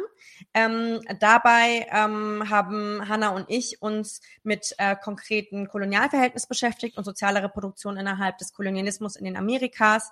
Ähm, da vor allem uns mit der Karibik und ähm, den USA beschäftigt. Nicht, weil wir ein besonderes Fetisch mit diesen Regionen haben, sondern weil es einfach aus selbst marxistischer Perspektive am meisten schon auch dazu gibt. Äh, die Karibik hat wirklich eine ganz reichhaltige ähm, ja, Linie von, ähm, von marxistischen ähm, TheoretikerInnen äh, produziert, die dann oft auch ins Exil gehen mussten, oft dann auch in die USA oder nach England gegangen sind. Und diese haben sich in ihren Abschlussarbeiten, Doktorarbeiten etc. ganz intensiv mit diesen Gesellschaften, mit den ähm, Kolonialgesellschaften und den postkolonialen Gesellschaften vor allem beschäftigt. Und hier sehen wir zum Beispiel, wie wir keine mh, mm, ausreichende Analyse des ähm, europäischen Kolonialismus in den Amerikas machen können, ähm, ohne die Rolle der ähm, die Massenvergewaltigung von indigenen und schwarzen Frauen gespielt haben, ähm, die ähm, ja sozusagen die neue Arbeitskräfte dann ähm, geboren haben, die sozusagen direkt in die Sklaverei reingeboren wurden. Also dass man ohne, ohne diese Komponente der Frage der welche Rolle hat eigentlich soziale Reproduktion der menschlichen wahre Arbeitskraft in, in seiner Essenz? Welche Rolle hatte das ökonomisch für den ähm, Kolonialismus? Und schon Cesar James beschreibt, wie wirklich im Grunde die Plantage ähm, nach ähm, sehr strikten und sehr modernen kapitalistischen Formeln ja auch ähm, produzierte und auch sowas wie eine Gleichung gemacht wurde, welche Arbeiterin, welche Sklavin, wie viele Kinder in wie vielen Jahren produzieren würde, bis sie ähm, ausgelaugt sozusagen ist und dann äh, verworfen werden müsste. Ähm, das heißt, sowohl für den Kolonialismus ist es eine wichtige Frage von äh, Analyse, aber auch Widerstandsmomenten. Also was bedeutete es, dass massenweise ähm, versklavte Frauen äh, ihre Kinder töteten? Ja, das wird ja oft so, ja, das ist aber so ein besonders grausame Tat etc. Also diese ähm, die Selbstermächtigung äh, zu sagen, ich werde nicht akzeptieren, dass mein Kind in die Sklaverei reingeboren wird, dass es weiter zu einer menschlichen Arbeitskraft, ähm, einer versklavten menschlichen Arbeitskraft wird, äh, darin halt sozusagen ein, ähm, ein Widerstandsmoment zu erkennen, aber auch die Rolle, die verschiedene reproduktive Tätigkeiten überhaupt hatten, damit ähm, Revolution wie die haitianische überhaupt äh, vonstatten gehen konnte. Also wer ähm, schaffte es, oh, jetzt müssen wir kurz aufpassen mit dem, ähm, ja, so. Ähm, wie, wie war es überhaupt möglich, diese Riesenarmeen, diese Riesenheere gegen die Franzosen zu ernähren, zu bekleiden, die ganzen Verwundeten zu pflegen. Also du kannst keine Armee aufbauen, ohne dass diese ganze sogenannte Hintergrundarbeit, ähm, die größtenteils von Frauen erledigt wurde, ähm, gemacht wird äh, und damit halt wirklich eine zentrale, auch revolutionäre Rolle von Frauen, zum Beispiel in antikolonialen Kämpfen, auch nochmal anders zu beleuchten, finde ich schon wichtig. Nebenbei sei angemerkt, dass äh, zum Beispiel konkret in Haiti Frauen auch als Generälinnen, als äh, kämpfende Soldatinnen und auch aus, als Ausbilderinnen ähm, fungierten. Einige dieser Frauen waren nämlich schon ähm, im Königreich äh, Dahomey selbst Soldatinnen gewesen und waren sozusagen Älteste, die militärisches Wissen mit in die Kolonie bringen und dann viele junge Männer und Frauen wiederum ausbilden. Also ich will es gar nicht kleinsprechen, dass es auch sozusagen im aktiven antikolonialen Kampf an den Waffen Frauen gab, aber es gibt einen Riesenbereich, der dann komplett ähm, sowohl ökonomisch als auch politisch, historisch ausgeklammert wird. Und ein anderes Beispiel, den wir uns anschauen, oder das andere Beispiel sind halt die verschiedensten Kämpfe im Rahmen zum Beispiel von ähm, äh, Kita-Plätzen, äh, Erzieherinnenkämpfe und so weiter, ähm, um zu verstehen, welches Potenzial darin steckt für ähm, etwas, was nicht nur als Kritik, sondern halt wirklich als ähm, Widerstand ähm, auch Richtung einer sozialistischen oder sozialistischen Forderung auch politisiert werden kann. Das hängt immer mit den Kräfteverhältnissen zusammen. Also Bhattacharya sagt hier nicht, ähm, yo, jeder Streik von Erzieherinnen ist gleich ein sozialistischer, Ja, oder jeder Lehrerinnenstreik mhm. ist gleich ein sozialistischer. Das hat der Bafte ja auch schon ganz kurz an, an, angemerkt mit so, das höchste der Gefühle aktuell ist so eine sozialdemokratisch-reformistische ähm, Geschichte. Aber darin steckt das Potenzial, wenn sich diese Arbeiterinnen solidarisieren und zusammentun, mit denjenigen in der Industrie, mhm. und das sagt Bhattacharya ja auch ganz klar, wo nämlich der Haupthebel liegt. Also mhm. sie unterwandert gar nicht, dass dann gesagt wird, so Primaterproduktion ist jetzt tot und wir müssen jetzt alle nur noch Care-Arbeit äh, politisieren und Care Revolution machen. Äh, bitte nicht. Ähm, stop it. Ähm, Im Gegenteil, aber sozusagen das Zusammenbringen davon. Und da in Deutschland zum Beispiel konkret migrantische Frauen in bestimmten Berufsgruppen, Erzieherinnen in der Pflege, ähm, von, äh, von Kindern und Alten ähm, etc. Ähm, in, in, als Putzkräfte so überdurchschnittlich ähm, vertreten sind, können wir sozusagen diese Theorien benutzen, um diese Form der ähm, konstanten Reservearmee, noch nicht mal einer flexiblen, einer konstante Reservearmee, die immer wieder angerufen wird, die über Integrationsprogramme, ja, können Migrantinnen heute, die in Deutschland ankommen, verschiedenste Berufe erlernen, ähm, die konkret mit Reproduktion zu tun haben, selbst als Küchenhilfe etc. Äh, ihnen wird aber nicht ein Weg geebnet, um zum Beispiel in die Universität zu kommen ja, weil die ähm, intellektuelle ähm, Migrantin, die wollen wir aktuell eigentlich nicht haben. Ähm, Bafta und ich haben es trotzdem geschafft. Ähm, aber ähm, in diesem ganzen anderen Reproduktionsbereich, da wollen wir das haben. Das kann man sich wirklich konkret an Integrationsprogrammen ähm, der deutschen Bundesregierung auch aktuell so geht ins Internet, schaut euch mal an, welche Programme werden gerade aktiv gefördert, mit wie viel Geld auch, ähm, so dass äh, es ankommenden Frauen zum Beispiel, die gerade ihr Asyl anerkannt bekommen haben, unglaublich leicht gemacht wird, in die Pflege von alten Menschen zu gehen und unglaublich schwer an die Universität. Und das ist halt ein Ungleichgewicht, was wir versuchen mit der Theorie der sozialen Reproduktion zu erklären. Ähm, daraus ergeben sich dann wiederum andere neue Fragen, aber mh, ich denke schon, dass es sozusagen äh, für mich eine da es auch wirklich im Marxismus eingebettet ist und nicht äh, Marxismus sozusagen aushebelt, sondern sagt, aus einer äh, Perspektive des Primats der Produktion versuchen wir zu gucken, was passiert eigentlich, damit wir überhaupt bis zu dieser Produktion kommen und darüber hinaus, ähm, glaube ich, hat das ziemlich viel Potenzial, auch für Deutschland in ganz vielen verschiedenen Bereichen auch angewandt zu werden. Mhm. Ich habe äh, hier von Incorporated, also INC, heute auf jeden Fall Fleißbienchen in Sachen gute Fragen. Eine Frage, die auch äh, dazu passt, und zwar, Warum wird in Europa so eine restriktive Migrationspolitik gefahren, wenn doch aufgrund des demografischen Wandels eine verstärkte Anwanderungskapital sich notwendig wäre? Du hast gerade diese Frage so ein bisschen nebenbei beantwortet, aber vielleicht machen wir sie mal explizit, nämlich die Frage der Qualifikation spielt da eine große Rolle. Ganz genau, und ich glaube, das kann man halt auch sehen, ähm, unter anderem in der ganzen Ukraine-Frage, also wer migriert sozusagen und wer wird auch dann mit offenen Armen angenommen. Ähm, wir hatten eigentlich ein ganz schönes Zitat, ähm, dass ähm, syrische Ärztinnen sind äh, weniger ähm, sind schwerer zu verkraften als türkische Putzfrauen. Genau, also so, dass es je nach auch ne, Fraktion des Kapitals auch ankommt, weil auch Rassismen und auch die Logik des Staates ist ja nicht eine Logik des Staates, sondern da gibt es ja verschiedene Fraktionen, die versuchen ja ne, in der Bundespolitik ähm, verschiedene Logiken auch durchzusetzen. Da stehen noch verschiedene Lobbygruppen dahinter, muss man auch sagen. Also wir haben ja ein Land, wo es eine unglaubliche Vielzahl an, an Lobbyisten gibt, bezahlten Lobbyisten, die halt versuchen, genau diese Gesetzgebung halt mit ähm, zu beeinflussen, aber ähm, das ähm, ist eigentlich ähm, für ähm, qualifizierte ähm, oft ähm, sehr leicht ist, vor allem wenn du halt zum Beispiel schon einen Job hast und dann direkt einen unbefristeten Job oder fünf, auf fünf Jahre einen Vertrag irgendwie nach Deutschland zu kommen, dann ist das egal, ob du einen Turban trägst, ob du Kopftuch trägst, äh, ob du kein Wort Deutsch sprichst. Ich meine, wir leben hier in Berlin.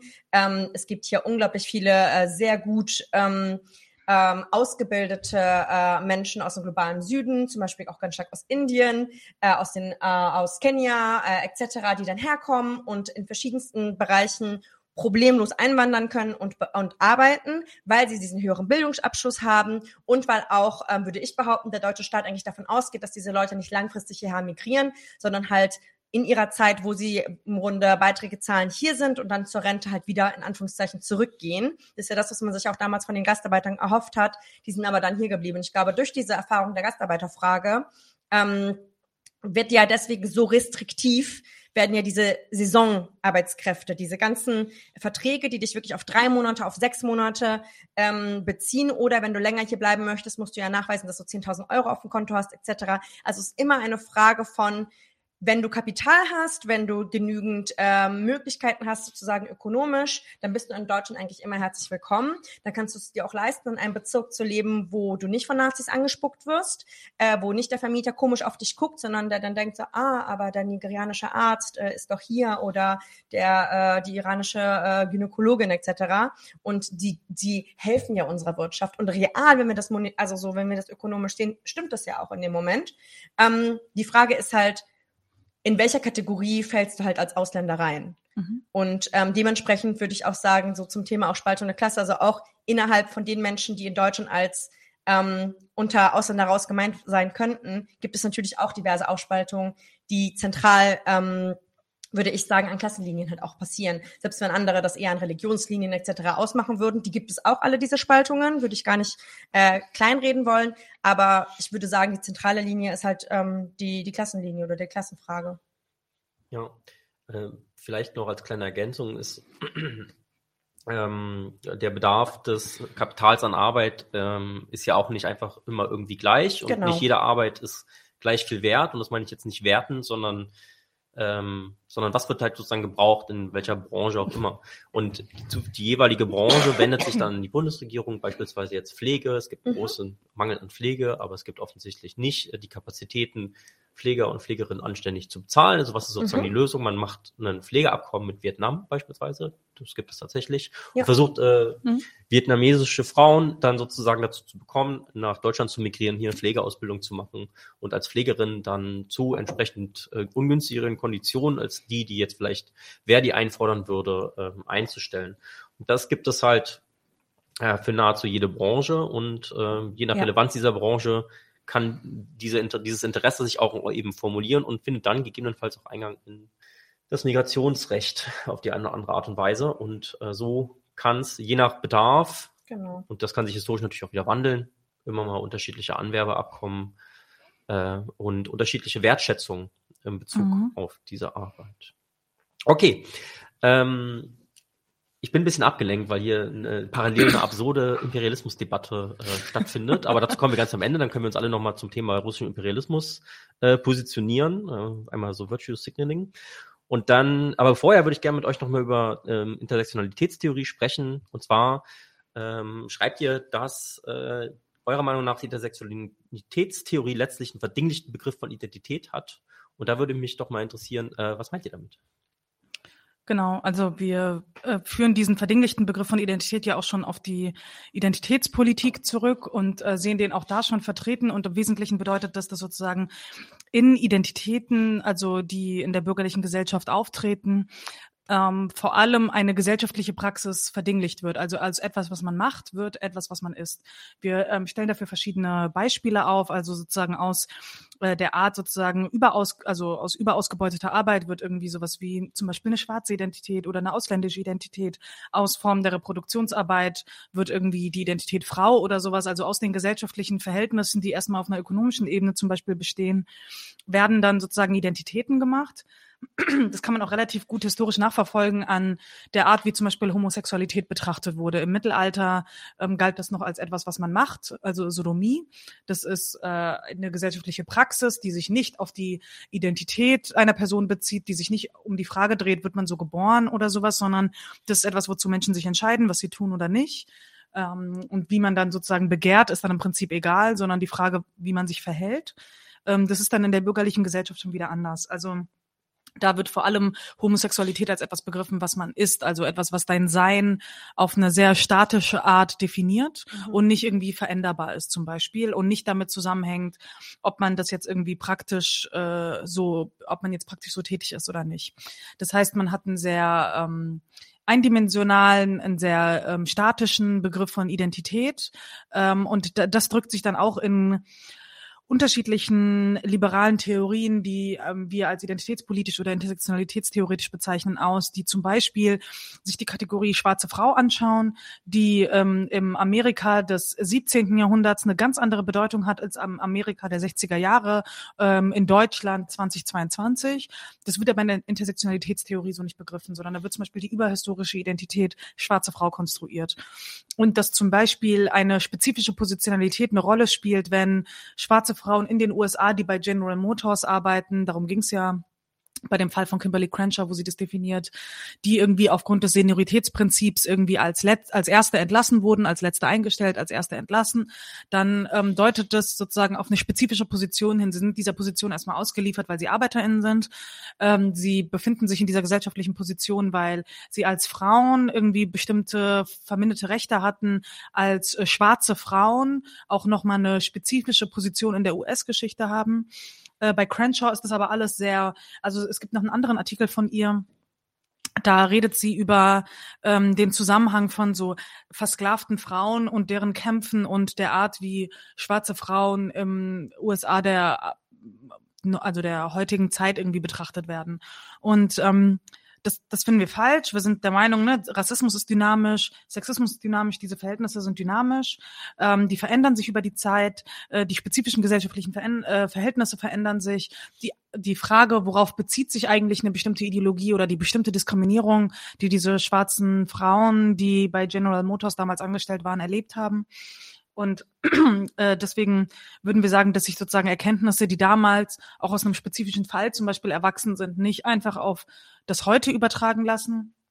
Und dann ist natürlich auch wichtig, etwas, was sozusagen damals dort nicht aufgetaucht ist, ähm, in dieser ganzen Diskussion ist natürlich, dass ähm, sowohl Fragen von Identitätspolitik als auch Intersektionalitätstheorie sich am Anfang ähm, im USA der 70er Jahre vor allem auf Arbeiterinnen bezogen haben. Mhm. Und es taucht eigentlich nicht wirklich auf. Das taucht nur in Form von einer Aneinanderreihung irgendwie mit Rassismus, Sexismus, Klassismus auf, was ja auch schon irgendwie problematisch ist. Ähm, das wurde jetzt zu Genüge schon erläutert.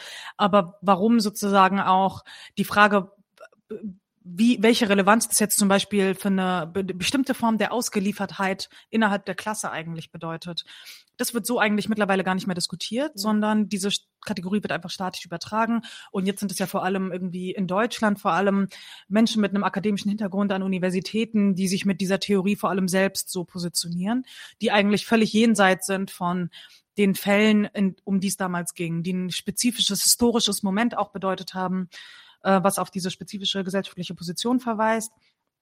Und dann, ähm, und darauf hast du wahrscheinlich auch angespielt, wird dann natürlich durch diese Aneinanderreihung Rassismus, Sexismus, Klassismus auch keine wirkliche Unterscheidung vorgenommen zwischen der Art, wie ähm, politische Unterdrückung funktioniert, die sich auf ähm, ne, historisch spezifisch in diesem Fall schwarze Frauen bezogen haben und eine Form von Ausbeutung, die in einem Klassenverhältnis existiert. Also gerade das Combahee River Collective, was damals in ihrem Manifest noch irgendwie den Begriff von Identitätspolitik geprägt haben, die das auch noch im Rahmen der sozialistischen Bewegung getan haben mit einem marxistischen Selbstverständnis, haben aber auch schon dadurch, dass sie vor allem von Klassenunterdrückung gesprochen haben mhm. und die Ausbeutung sozusagen eigentlich ein Stück weit ähm, vernachlässigt haben in ihrer qualitativen Unterscheidung von einem Verhältnis wie Rassismus, ähm, haben sie eigentlich mit dazu beigetragen, dass das sozusagen irgendwann einfach dazu führt, dass man zum Beispiel ähm, diese Kategorie einfach streichen kann und jetzt auch sagen kann, okay, es geht jetzt nicht mehr um spezifisch historisch schwarze Frauen, weil darum ging es ja ursprünglich auch in der Intersektionalitätstheorie,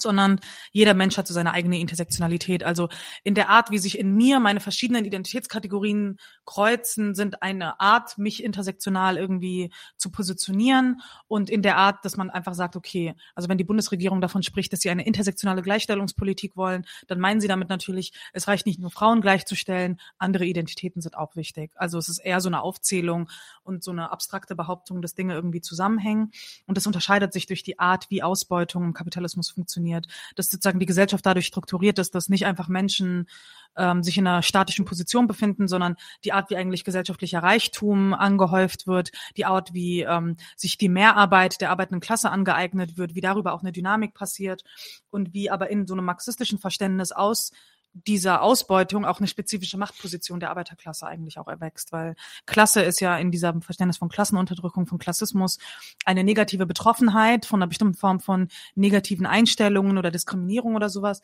Und im marxistischen Sinne ist Klasse aber in Form von Klassenbewusstsein, in Form von Identifikation mit der Arbeiterklasse vor allem eine Position der Macht, die eigentlich bedeutet, dass man dadurch, dass man an der Quelle des gesellschaftlichen Reichtums sitzt, auch die Macht hat, diese Gesellschaft eigentlich zu verändern und als einzige Klasse auch die Macht hat, ähm, den, den Kapitalismus zu überwinden, weil nur sie irgendwie von ihr das Kapital abhängt.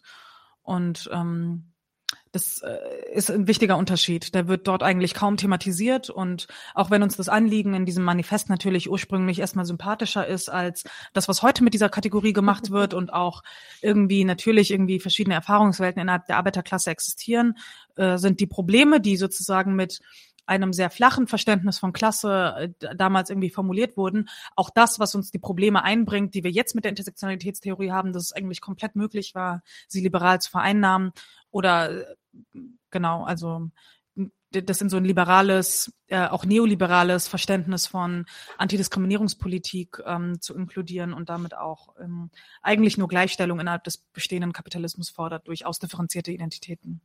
Und vielleicht nochmal, also so zu dieser ganzen Verdinglichungsfrage, geht es ja auch nicht darum, Identitäten zu überkommen. Es geht auch nicht darum, herauszufinden, wie ist eigentlich eine spezifische Identität, wie ähm, queer, ähm, schwarz, migrantisch, Kenneck und so weiter entstanden in einer bestimmten historischen Gewordenheit, sondern ähm, es wird sich eigentlich nur affirmativ dazu verhalten, statt ähm, sozusagen über eine innere negative Kritik auch diese Identität zu überkommen und zu sagen, so, okay, ähm, was kann das eigentlich aufheben, was kann das eigentlich auflösen so. Und ähm, für mich ist halt schon die Klassenfrage das, was es nicht auflösen im Sinne von, ich muss jetzt alles, alle meine Identifikationen mit meinem Frausein irgendwie über Bord werfen, sondern ähm, hin zu einer Gesellschaft hinzuarbeiten, wo Frau sein als Kategorie immer unwichtiger wird, bis wir das auch überkommen können.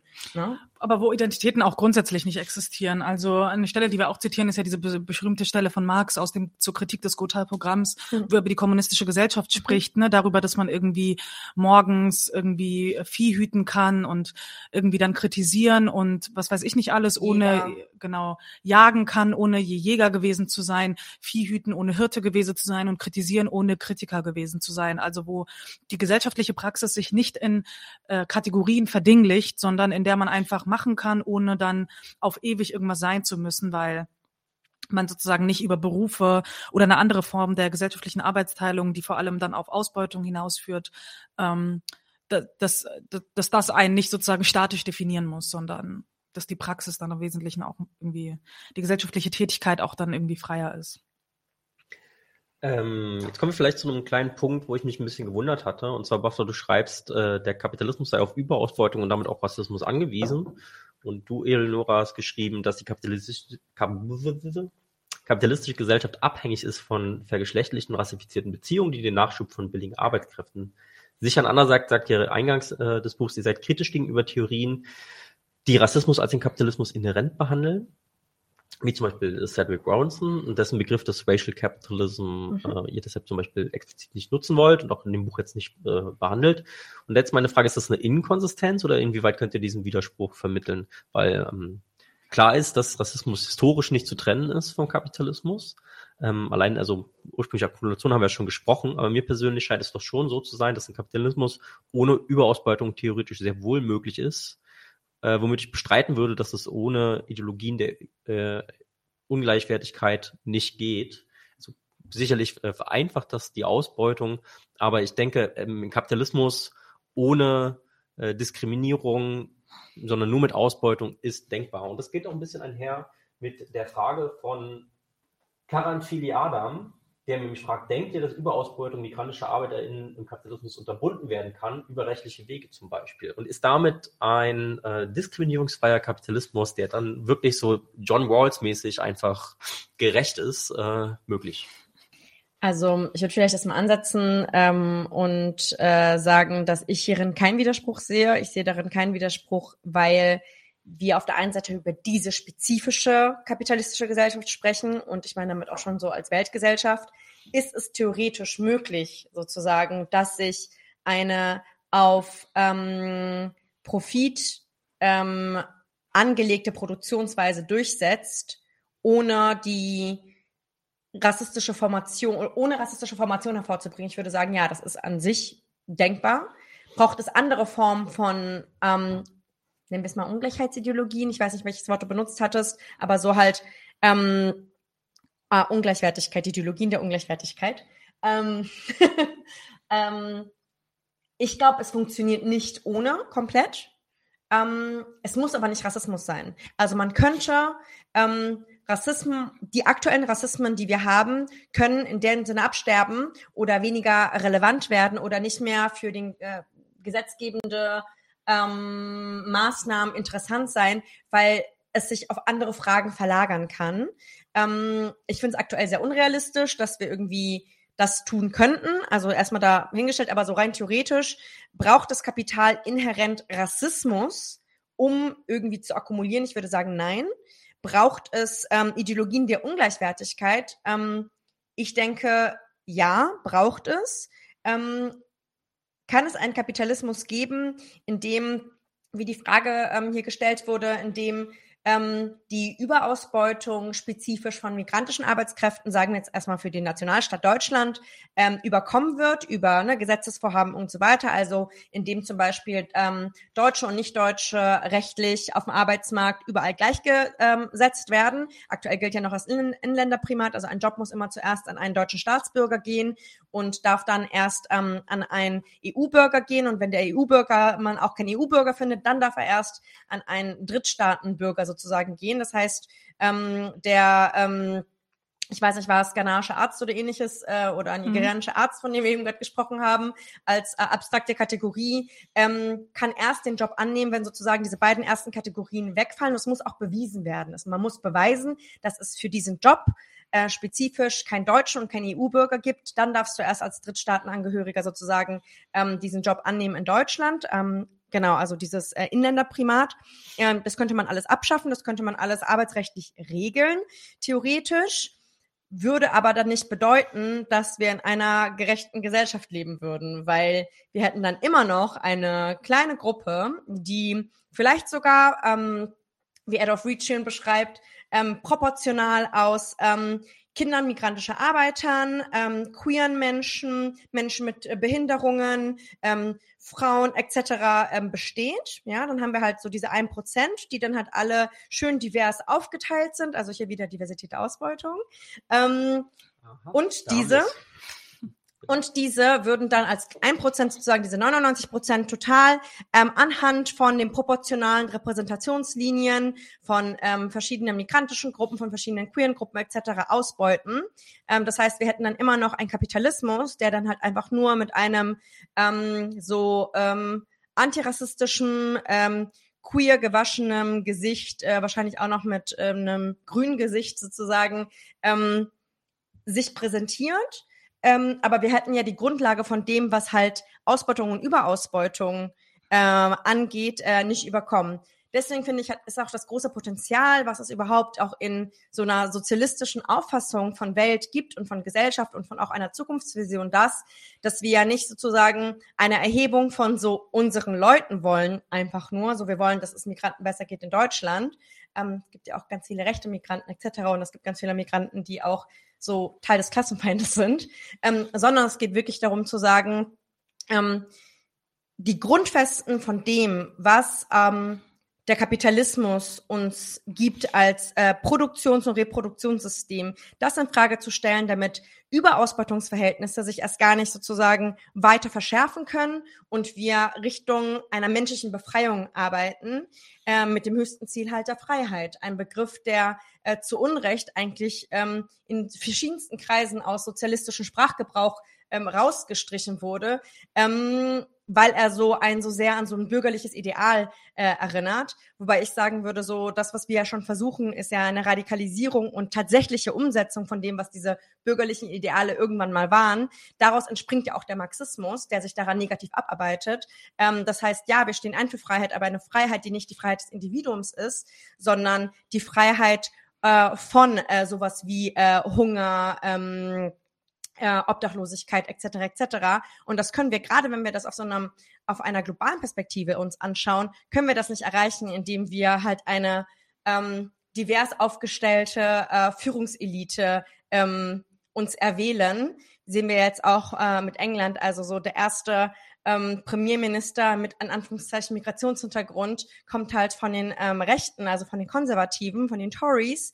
Ähm, das ist nicht sozusagen das antirassistische Ziel, was wir verfolgen. Und das ist auch das, was wir kritisieren mit diesem Buch, dass ein liberaler Antirassismus schlussendlich genau das, dem, was ein Barack Obama ist, ähm, etc., ähm, oder ein Jen Özdemir bei uns hier, ähm, im Grunde beklatschen kann ähm, und damit sozusagen Fragen von realen Ausbeutungs- und Überausbeutungsverhältnissen, von der, ähm, dem Zusammenhang von Unterdrückung äh, und Ausbeutung komplett ähm, verschleiern kann und für die allermeisten auch verschleiert bleibt. Deswegen versuchen wir sozusagen, diesen Schleier etwas zu heben und dahinter zu gucken, was das eigentlich ähm, genau mit uns macht.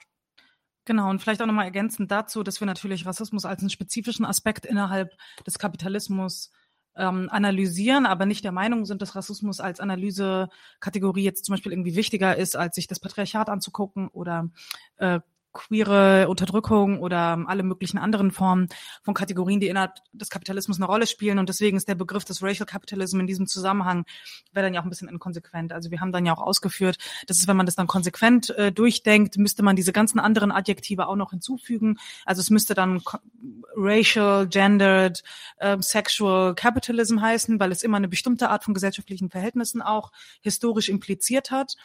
Ähm, und so eine fortlaufende Adjektivierung eigentlich auch von einer Kategorie von Kapitalismus, die für uns nicht notwendig ist, weil in unserer Kapitalismusanalyse, und das haben wir mit diesem Buch auch ein Stück weit zumindest gezeigt, die Analyse dieser Kategorien eigentlich schon mit drin steckt. Und auch eine Kapitalismusanalyse, die historisch ist, die das alles ausklammert, natürlich auch nicht aufgeht am Ende, ähm, weil es also auf einer theoretischen Ebene schon. Deswegen betrachtet es Marx ja zum Beispiel auf Ebene des ersten Bandes des Kapitals nicht, der sich eine idealtypische Funktionsweise der kapitalistischen Produktionsweise isoliert in England anschaut. Und dann kann man natürlich sagen, okay, da gibt's diese und diese Aspekte, die irgendwie wichtig sind. Und da macht er natürlich auch eine bestimmte Isolation, weil er einen bestimmten Punkt deutlich machen will, so wie wir, wenn wir irgendwie Experimente durchführen im Labor, natürlich auch von Umweltbedingungen abstrahieren. Ähm, aber wenn man sich das historisch genau anschaut, dann funktioniert das natürlich nicht ganz ohne Rassismus, aber eben auch nicht ohne Patriarchat zum Beispiel, ohne eine spezifische Funktionsweise von kapitalistischem Patriarchat. Deswegen der Begriff des Racial Capitalism ist da vielleicht ein bisschen zu eng gefasst und der fasst dann auf der anderen Seite wieder ganz viele Kategorien nicht, die wir aber natürlich auch mitmeinen. Und ich finde, das deutet aber auch schon auf eine spezifische, ich sage jetzt mal postmoderne Form der Wissenschaft hin, die der Meinung ist, dass alles, was man nicht explizit benennt, ähm, ist etwas, was man nicht mit drin hat in der Kategorie, was man nicht mit drin hat in der Analyse. Deswegen muss man immer alles aufzählen. Deswegen muss man immer alles spezifisch benennen ähm, und äh, alles so ein bisschen aufzählen. Deswegen auch Kategorien wie BPOC oder LGBTI oder ne, also so äh, auch die spezifischen Formen der Intersektionalität, die wir beschrieben haben. Und da wäre es ja auch nur konsequent dann auch mit diesem Begriff von Bell Hooks, den wir da so ein bisschen kritisiert haben, dass äh, White Supremacist, Imperialist Patriarchy. Patriarchy. Capitalist Patriarchy. Capitalist Patriarchy, genau. Mhm. Also wo das dann doch wieder alles aufgezählt wird, wo sie auch im Laufe ihres Lebens dann später auch nochmal andere Adjektive irgendwie dazu, äh, dazukommen und das ist natürlich potenziell unendlich. Und das ist für uns sozusagen genau das Gegenläufige von dem, was wir eigentlich machen wollen, mit sozusagen der marxistischen Methode oder mit, mit dem, mit dem historisch-dialektischen Materialismus auch als Methode, der genau das Gegenteil davon machen will, nämlich eine spezifische Methode formulieren will, die in der Lage ist, diese spezifischen historischen Phänomene auch im Kontext des Kapitalismus als weltumspannendes, allgemeines und totalitäres System auch zu begreifen. Ja. Ähm, wo du gerade so schön über den Begriff der Freiheit gesprochen hast. Ihr habt jetzt so viele Lektüreempfehlungen dargelassen. Jetzt fühle ich mich verpflichtet, auch mal eine da zu lassen. Und zwar wahrscheinlich unvermutet äh, würde ich euch empfehlen, wenn ihr drankommt, schwierig, äh, von Karl Polanyi den Aufsatz über die Freiheit zu lesen, wo er das auch sehr schön klar macht. Äh, ähm, soweit ich weiß, ist es tatsächlich nur in so einem ja, also im Band 3 der Chronik der großen Transformation im Metropolis Verlag abgedruckt. Ich kann PDS zur Verfügung stellen. Da merkt man Leute, mal, wer Soziologie studiert hat, wer diese Literatur kennt. Ja, ja. genau. Ich habe äh, ja, Sensei. Polar, Polar super. Äh, genau, ähm, Leonora, du formulierst in deinem, wo wir gerade sozusagen beim Thema Studium waren, also auch wenn man den Rassismus oder die Geschichte des Rassismus, die Genese des Rassismus und die Entwicklung des Rassismus in Deutschland verstehen möchte, dann ist klar, dass da noch einiges an Forschungsprogrammen offen ist. Und da hast äh, im letzten Artikel so einen kleinen, kleine Liste, sage ich mal, äh, da formuliert. Vielleicht könntest du noch mal sagen, was so in deiner Meinung nach die Aspekte wären, die man sich in Deutschland noch mal genauer angucken könnte, damit man wirklich, sagen wir mal, qualifiziert über Rassismus in Deutschland sprechen kann. Also ich glaube, es hat in den letzten ähm, 30, 40 Jahren auf jeden Fall verschiedenste Ansätze gegeben, ja auch marxistisch sich mit der Frage von Rassismus zu beschäftigen. Ähm, wir rezipieren nicht alles, was es da gab. Ich würde auch sagen, ähm, wir kennen gar nicht alles, was es dort gab, weil auch ganz viel als Broschürenform oder irgendwie als Flyer dann verteilt wurde. Das ist ja eine Zeit vor dem Internet. Das heißt, es war überhaupt erstmal für uns schon mal äh, schwierig, ähm, auf einen, auf die spezifischen äh, deutschen Verhältnisse ähm, Analysen zu finden, ähm, wie politische Ökonomie der Gastarbeiterfrage von Nikolinakos. Ähm, und von dort aus dann sich dann immer wieder sozusagen an deren äh, 70er Jahre äh, Bücherlisten und äh, Referenzen abzuarbeiten, um erstmal so für uns so, so einen Überblick zu bekommen, was gab es eigentlich schon und welche der Fragen, die wir jetzt aus ähm, England, Frankreich, USA, Karibik sozusagen dann doch importieren können, um aber dann spezifische Fragen hier zu formulieren ähm, und auch Antworten zu geben, also was da jetzt wirklich relevant ist. Und wir haben ja wirklich ein paar Ausschnitte. Also dieses Sammelband, das ist ein relativ dünnes Sammelband, ähm, knapp über 190 Seiten. Ähm, wir haben viel nicht behandelt, ähm, was wir aber durchaus ähm, ähm, behandlungswürdig finden und nicht nur würdig, sondern auch notwendig. Ähm, zum Beispiel die ganze Frage von deutschem Imperialismus. Ähm, welche konkrete Rolle hat nicht nur Deutschland in der EU, ähm, sondern auch ähm, in der ganzen Frage von so Geopolitik, ähm, Nahe Osten, Afghanistan-Einsatz, Mali-Einsatz und so weiter.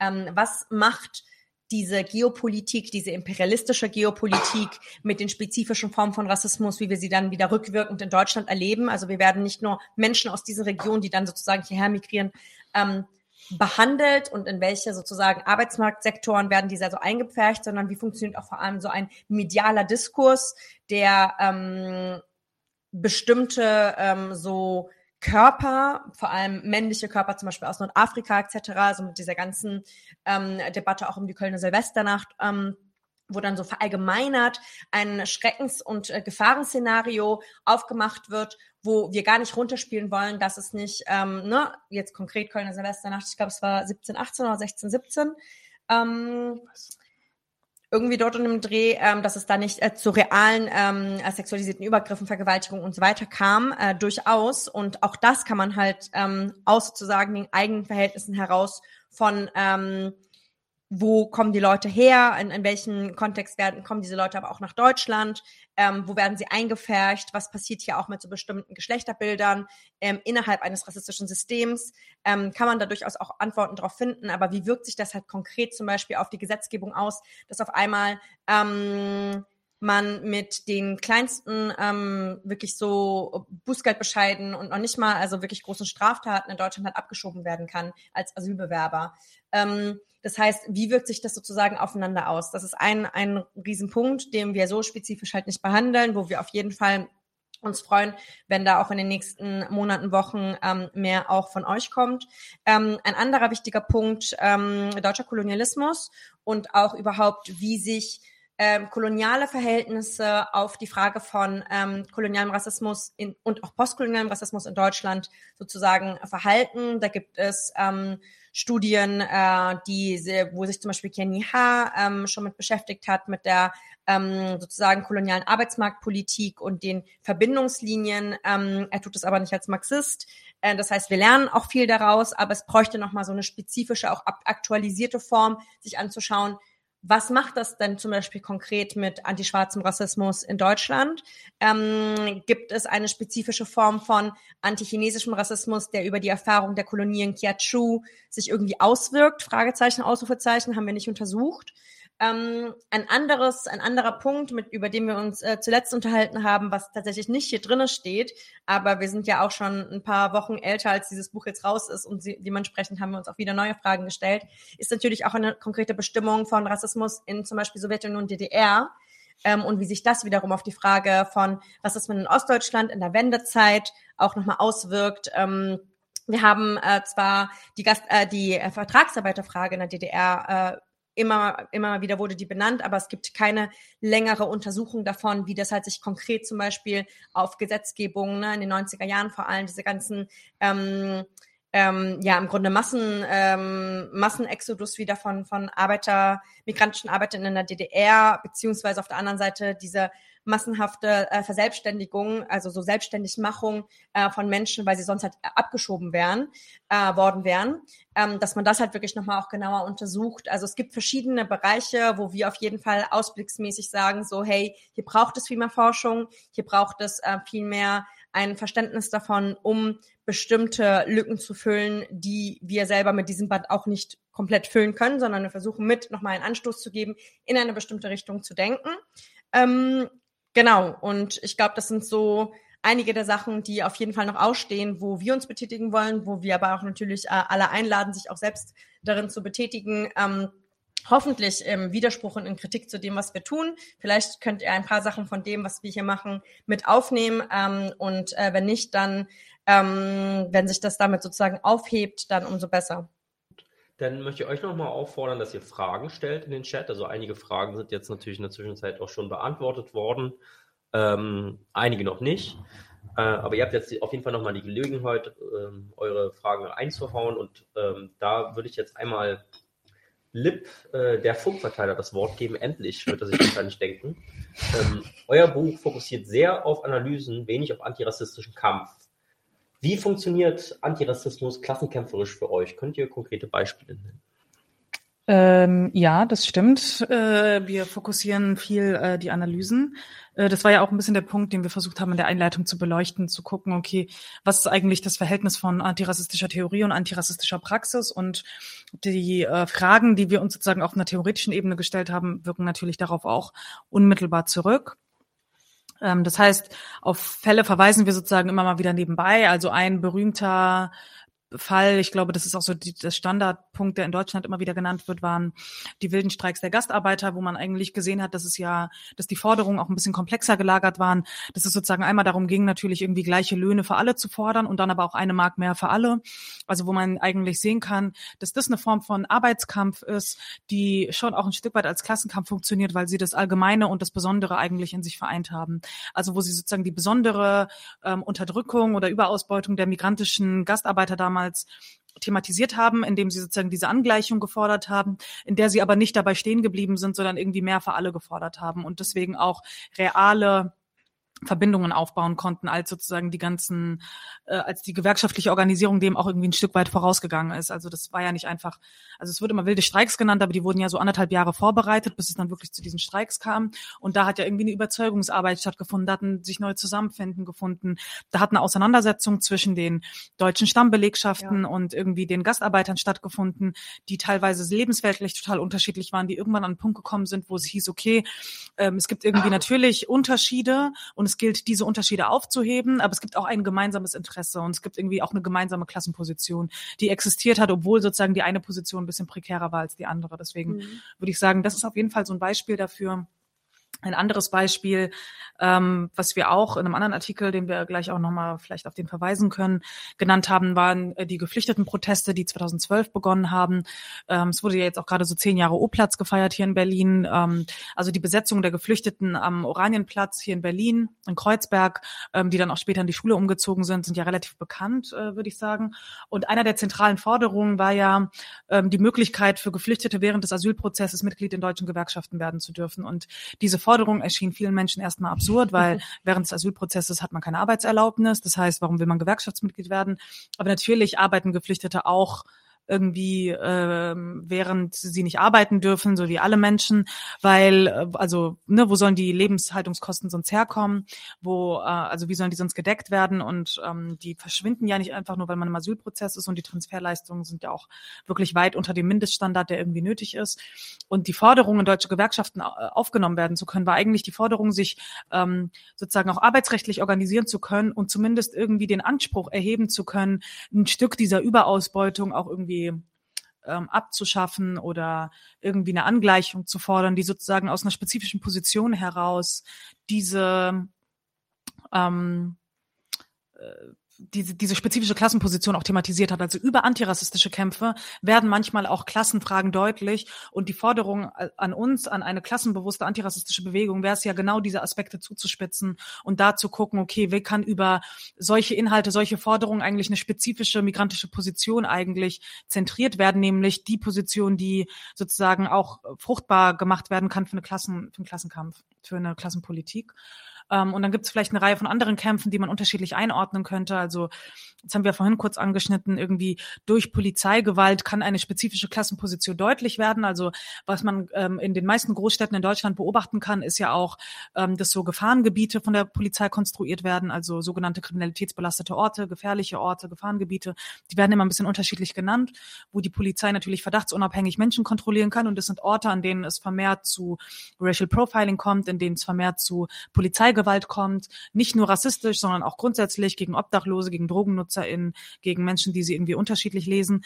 Und dieser spezifische Form der Polizeiarbeit hängt natürlich auch mit Gentrifizierungsprozessen zusammen. Also mit irgendwie mit mit einer Form von Polizeiarbeit, die eingebettet ist in eine ganze Stadtpolitik, die versucht, äh, Viertel aufzuwerten, Straßen sauber zu halten, ästhetisch ansprechend auch zu gestalten, ähm, sie auch fruchtbar zu machen für eine bestimmte Art von Gewerbe, die natürlich auch äh, eine höhere Inwertsetzung von bestimmten Immobilien bedeutet. Und auch hier können wir sehen, Polizeigewalt findet im Rahmen von einer spezifischen Politik statt. Das heißt, äh, diese Dinge zu thematisieren auf einer theoretischen Ebene könnte ja auch dazu beitragen, in solchen Kämpfen irgendwie nochmal andere Inhalte zu zentrieren und zu gucken, wie da drin eine ähm, äh, klassenpolitische oder wenigstens antikapitalistische Perspektive eigentlich gestärkt werden könnte, indem man eigentlich sieht, wie diese Dinge zusammenkommen und nicht, dass die irgendwie isoliert voneinander irgendwie so nebeneinander existieren. Es gibt einmal Gentrifizierung, dann gibt es irgendwie Antirassismus und so und dann diese ganzen sozialen Bewegungen, die, die, die, die laufen ja so ein bisschen parallel und dann heißt es immer, ja, eigentlich ist es intersektional, eigentlich hängt das alles zusammen, aber es ist natürlich mehr als das, sondern es gibt eine spezifische Strukturlogik, über die diese Prozesse funktionieren und die versuchen wir sichtbar zu machen mit unserer theoretischen Arbeit, um damit auch irgendwie Anstöße irgendwie zu liefern für halt auch eine politische Praxis. Genau, und ich würde sagen, eine politische Praxis auch, die eine sozialistische Perspektive hat, hat. Also das Eindeutig, ist ja im Grunde ja. diese, die, also so wir plädieren jetzt nicht dafür, so findet jetzt einfach so den Klassenmoment in all euren Kämpfen und bleibt alle in euren eigenen ja. äh, unterschiedlichen Kämpfen, die hier zu Racial Profiling, die anderen arbeiten wiederum äh, nur zu, äh, zu rassistischen Morden, das gibt es nämlich auch schon so sehr getrennt zum Teil. Dann mhm. gibt es noch die Dritten, die arbeiten in, innerhalb der migrantischen Communities zu dieser ganzen irgendwie ähm, Shisha-Bar, äh, Kriminalisierungsgeschichte und alles dann so irgendwie getrennt voneinander, sondern ähm, was ist unser gemeinsamer Punkt, äh, was kann ein sozialistisches Programm sein, was diese ganzen Fragen in diesem Programm mit aufnehmen kann, um dem eine gemeinsame Antwort zu geben.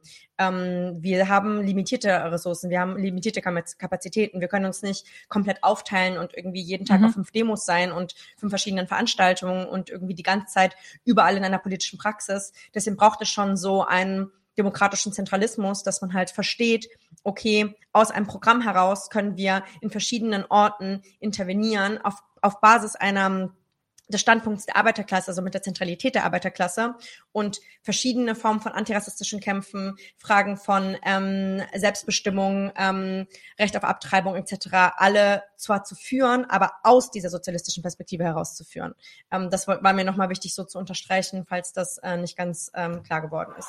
Genau, und das ist auch das, was ich meinte mit, dass es sozusagen nicht reicht, wenn diese Kämpfe einfach nebeneinander führen. Genau. Und dann reicht es auch nicht einfach so darauf zu verweisen, dass man Kämpfe verbinden muss, was ja auch ein Stück weit eine inhaltsleere Floskel ist und auch nicht das, was wir meinen, sondern ganz konkret, dass man eigentlich alle diese Dinge als Teilmoment von einem Kampf begreifen müsste, genau. nämlich einem sozialistischen Kampf, weil wir die, diese Dinge auch alle als Teilmoment einer spezifischen kapitalistischen Bewegung auch begreifen. Und ich glaube, genau. dass, dass dadurch, dass das in der Analyse klar wird, soll es sozusagen im Idealfall natürlich auch irgendwie auf, auf, auf praktische Entwicklungen äh, rückwirken. Also wenn es, äh, das wäre natürlich das, was wir vor allem versuchen mit diesem Buch. Es geht uns ja nicht um irgendwie ähm, um so ein, um eine allein theoretische Auseinandersetzung, die sich jetzt irgendwie in so einem Rahmen bewegt, sondern äh, die Wechselwirkung zwischen irgendwie unserer theoretischen Arbeit und auch einer gewissen akademischen Form mit Auseinandersetzung, äh, Auseinandersetzung mit Rassismus hängt natürlich direkt auch zusammen mit praktischen Fragen, die wir uns gestellt haben und es soll natürlich auch wieder rückwirken. Und, genau, das ist die ähm, Hoffnung, weil es ja auch Teil unserer Kritik ist. Also so, wenn jetzt gesagt wird, so hey, ihr beschäftigt euch sehr wenig mit irgendwie antirassistischen Kämpfen, die tatsächlich irgendwie klassenpolitisch sind, dann würde ich sagen, du hast ein paar Beispiele genannt, wo man zumindest etwas vielleicht so ein Potenzial oder was rein interpretieren könnte, aber sowas wie eine äh, Massenbewegung der Arbeiterklasse mit äh, antirassistischen Forderungen gibt es einfach auch aktuell nicht. Und ich sehe sie auch nicht in den letzten 20, 30 Jahren. Ähm, das heißt, ähm, nur weil es halt diese einzelnen Gruppen und Grüppchen gibt, die immer wieder eine Speerspitze darstellen und ähm, so, wo wir, also wo es gut ist, dass es diese gibt, heißt das noch lange nicht, dass es eine verallgemeinerte Formel ist. Und wir wollen genau das verallgemeinern. Wir wollen eine Politik von der Mehrheit für die Mehrheit machen. Ganz genau. Und vielleicht nach einer Ergänzung. Ja, gut, aber nur noch eine einzige. Und danach bei den folgenden Fragen müsste ich dann auf eine kurze Antwort bestehen. Also wir sind, also, wir sind schon Wir müssen mal ins Bett. Genau, mir ja, ist ja. nicht langweilig, aber wir sind trotzdem schon zweieinhalb Stunden am Senden. Fast. Ich, genau, ich würde sagen, dass es sozusagen auch historische Momente gab, in denen das mal der Fall war. Also innerhalb der Arbeiterbewegung, die wir ja, nicht idealisieren, wo wir sagen würden, okay, da gibt's natürlich auch Kritiken, die wir haben, aber innerhalb der Arbeiterbewegung gab es sozusagen diesen Zusammenhang, der hat bereits existiert. Es gab irgendwie Kämpfe, die haben sich um Frauenrechte, besonders mit Frauenrechten be äh, beschäftigt. Es gab irgendwie Kämpfe, die haben äh, einen Internationalismus eher propagiert und eine der zentraleren Forderungen innerhalb dieser Bewegung waren ja auch immer internationalistische Forderungen, waren auch immer Forderungen, die irgendwie gegen Abschiebungen, für eine Inklusion von migrantischen Arbeitern in deutsche Gewerkschaften und so weiter waren. Da kann man sich irgendwie zahlreiche Sachen anschauen. Es gab sozusagen von der KPD auch ganz spezifisch irgendwie eine bestimmte Organisierung von schwarzen Arbeitern in in Europa, die sozusagen auch antikoloniale Kämpfe auch pushen sollten. Ähm, das sind nicht einfach Dinge, die nebeneinander existiert haben. Und es wäre auch falsch, sozusagen in dieser Geschichte diese Kämpfe ausschließlich, zum Beispiel, wenn man irgendwie das Gewerkschaftskomitee Schwarzer Arbeiter, was irgendwie in, in Deutschland existiert hat, in Europa, das, die Zeitschrift Negro Worker, die irgendwie in Berlin und Hamburg herausgegeben wurde, das einfach nur als schwarze Kämpfe in den 20ern zu bezeichnen, ja, ja. sondern das, das wurde von der KPD, genau, es mhm. wurde von der KPD organisiert. Ähm, es war im Rahmen sozusagen auch eines Verständnisses von einem Welt Weltkommunismus, der sozusagen auch die antikoloniale Bewegung und die Befreiung der Kolonien auch als Bedingung für die Befreiung irgendwie in Europa begriffen hat und umgekehrt. Also ja, total. Genau. Die folgende Frage würde ich jetzt einfach schnell beantworten, damit wir da nicht allzu lange drüber sprechen. Und zwar fragt äh, Nightmare Reality vor einer Stunde ungefähr, würde Rassismus verschwinden, wenn der Kapitalismus überwunden ist, oder bleibt die Idee der Ungleichheit qua Herkunft bzw. Kultur noch in den Köpfen? Die Frage selber beantwortet es eigentlich schon, also mit dem Verweis auf Trigger des Bewusstseins, ja. Und ich finde es ein bisschen witzig angesichts der tatsächlichen Argumentation der Sowjetunion, also besonders unter Stalin, tatsächlich sowas gibt es nicht mehr, weil wir haben jetzt den Kapitalismus überwunden, wurde eigentlich ja auch von der, mh, hm, ja, also Realität widerlegt. Ähm, aber es ist auch noch ein Forschungsprogramm. Und ich hoffe, äh, damit müssen wir nicht mehr so weit äh, groß drüber reden. Und jetzt kommen wir mal zu den Fragen, die jetzt hier in letzter Zeit aktuell gefragt worden sind. Also erstmal ähm, gibt es äh, von äh, PB eine tolle Folge. Vielen Dank für eure Arbeit. Das möchte ich euch auf jeden Fall auch hier schon mal lassen. Ähm, Danke fürs Zuschauen so lange.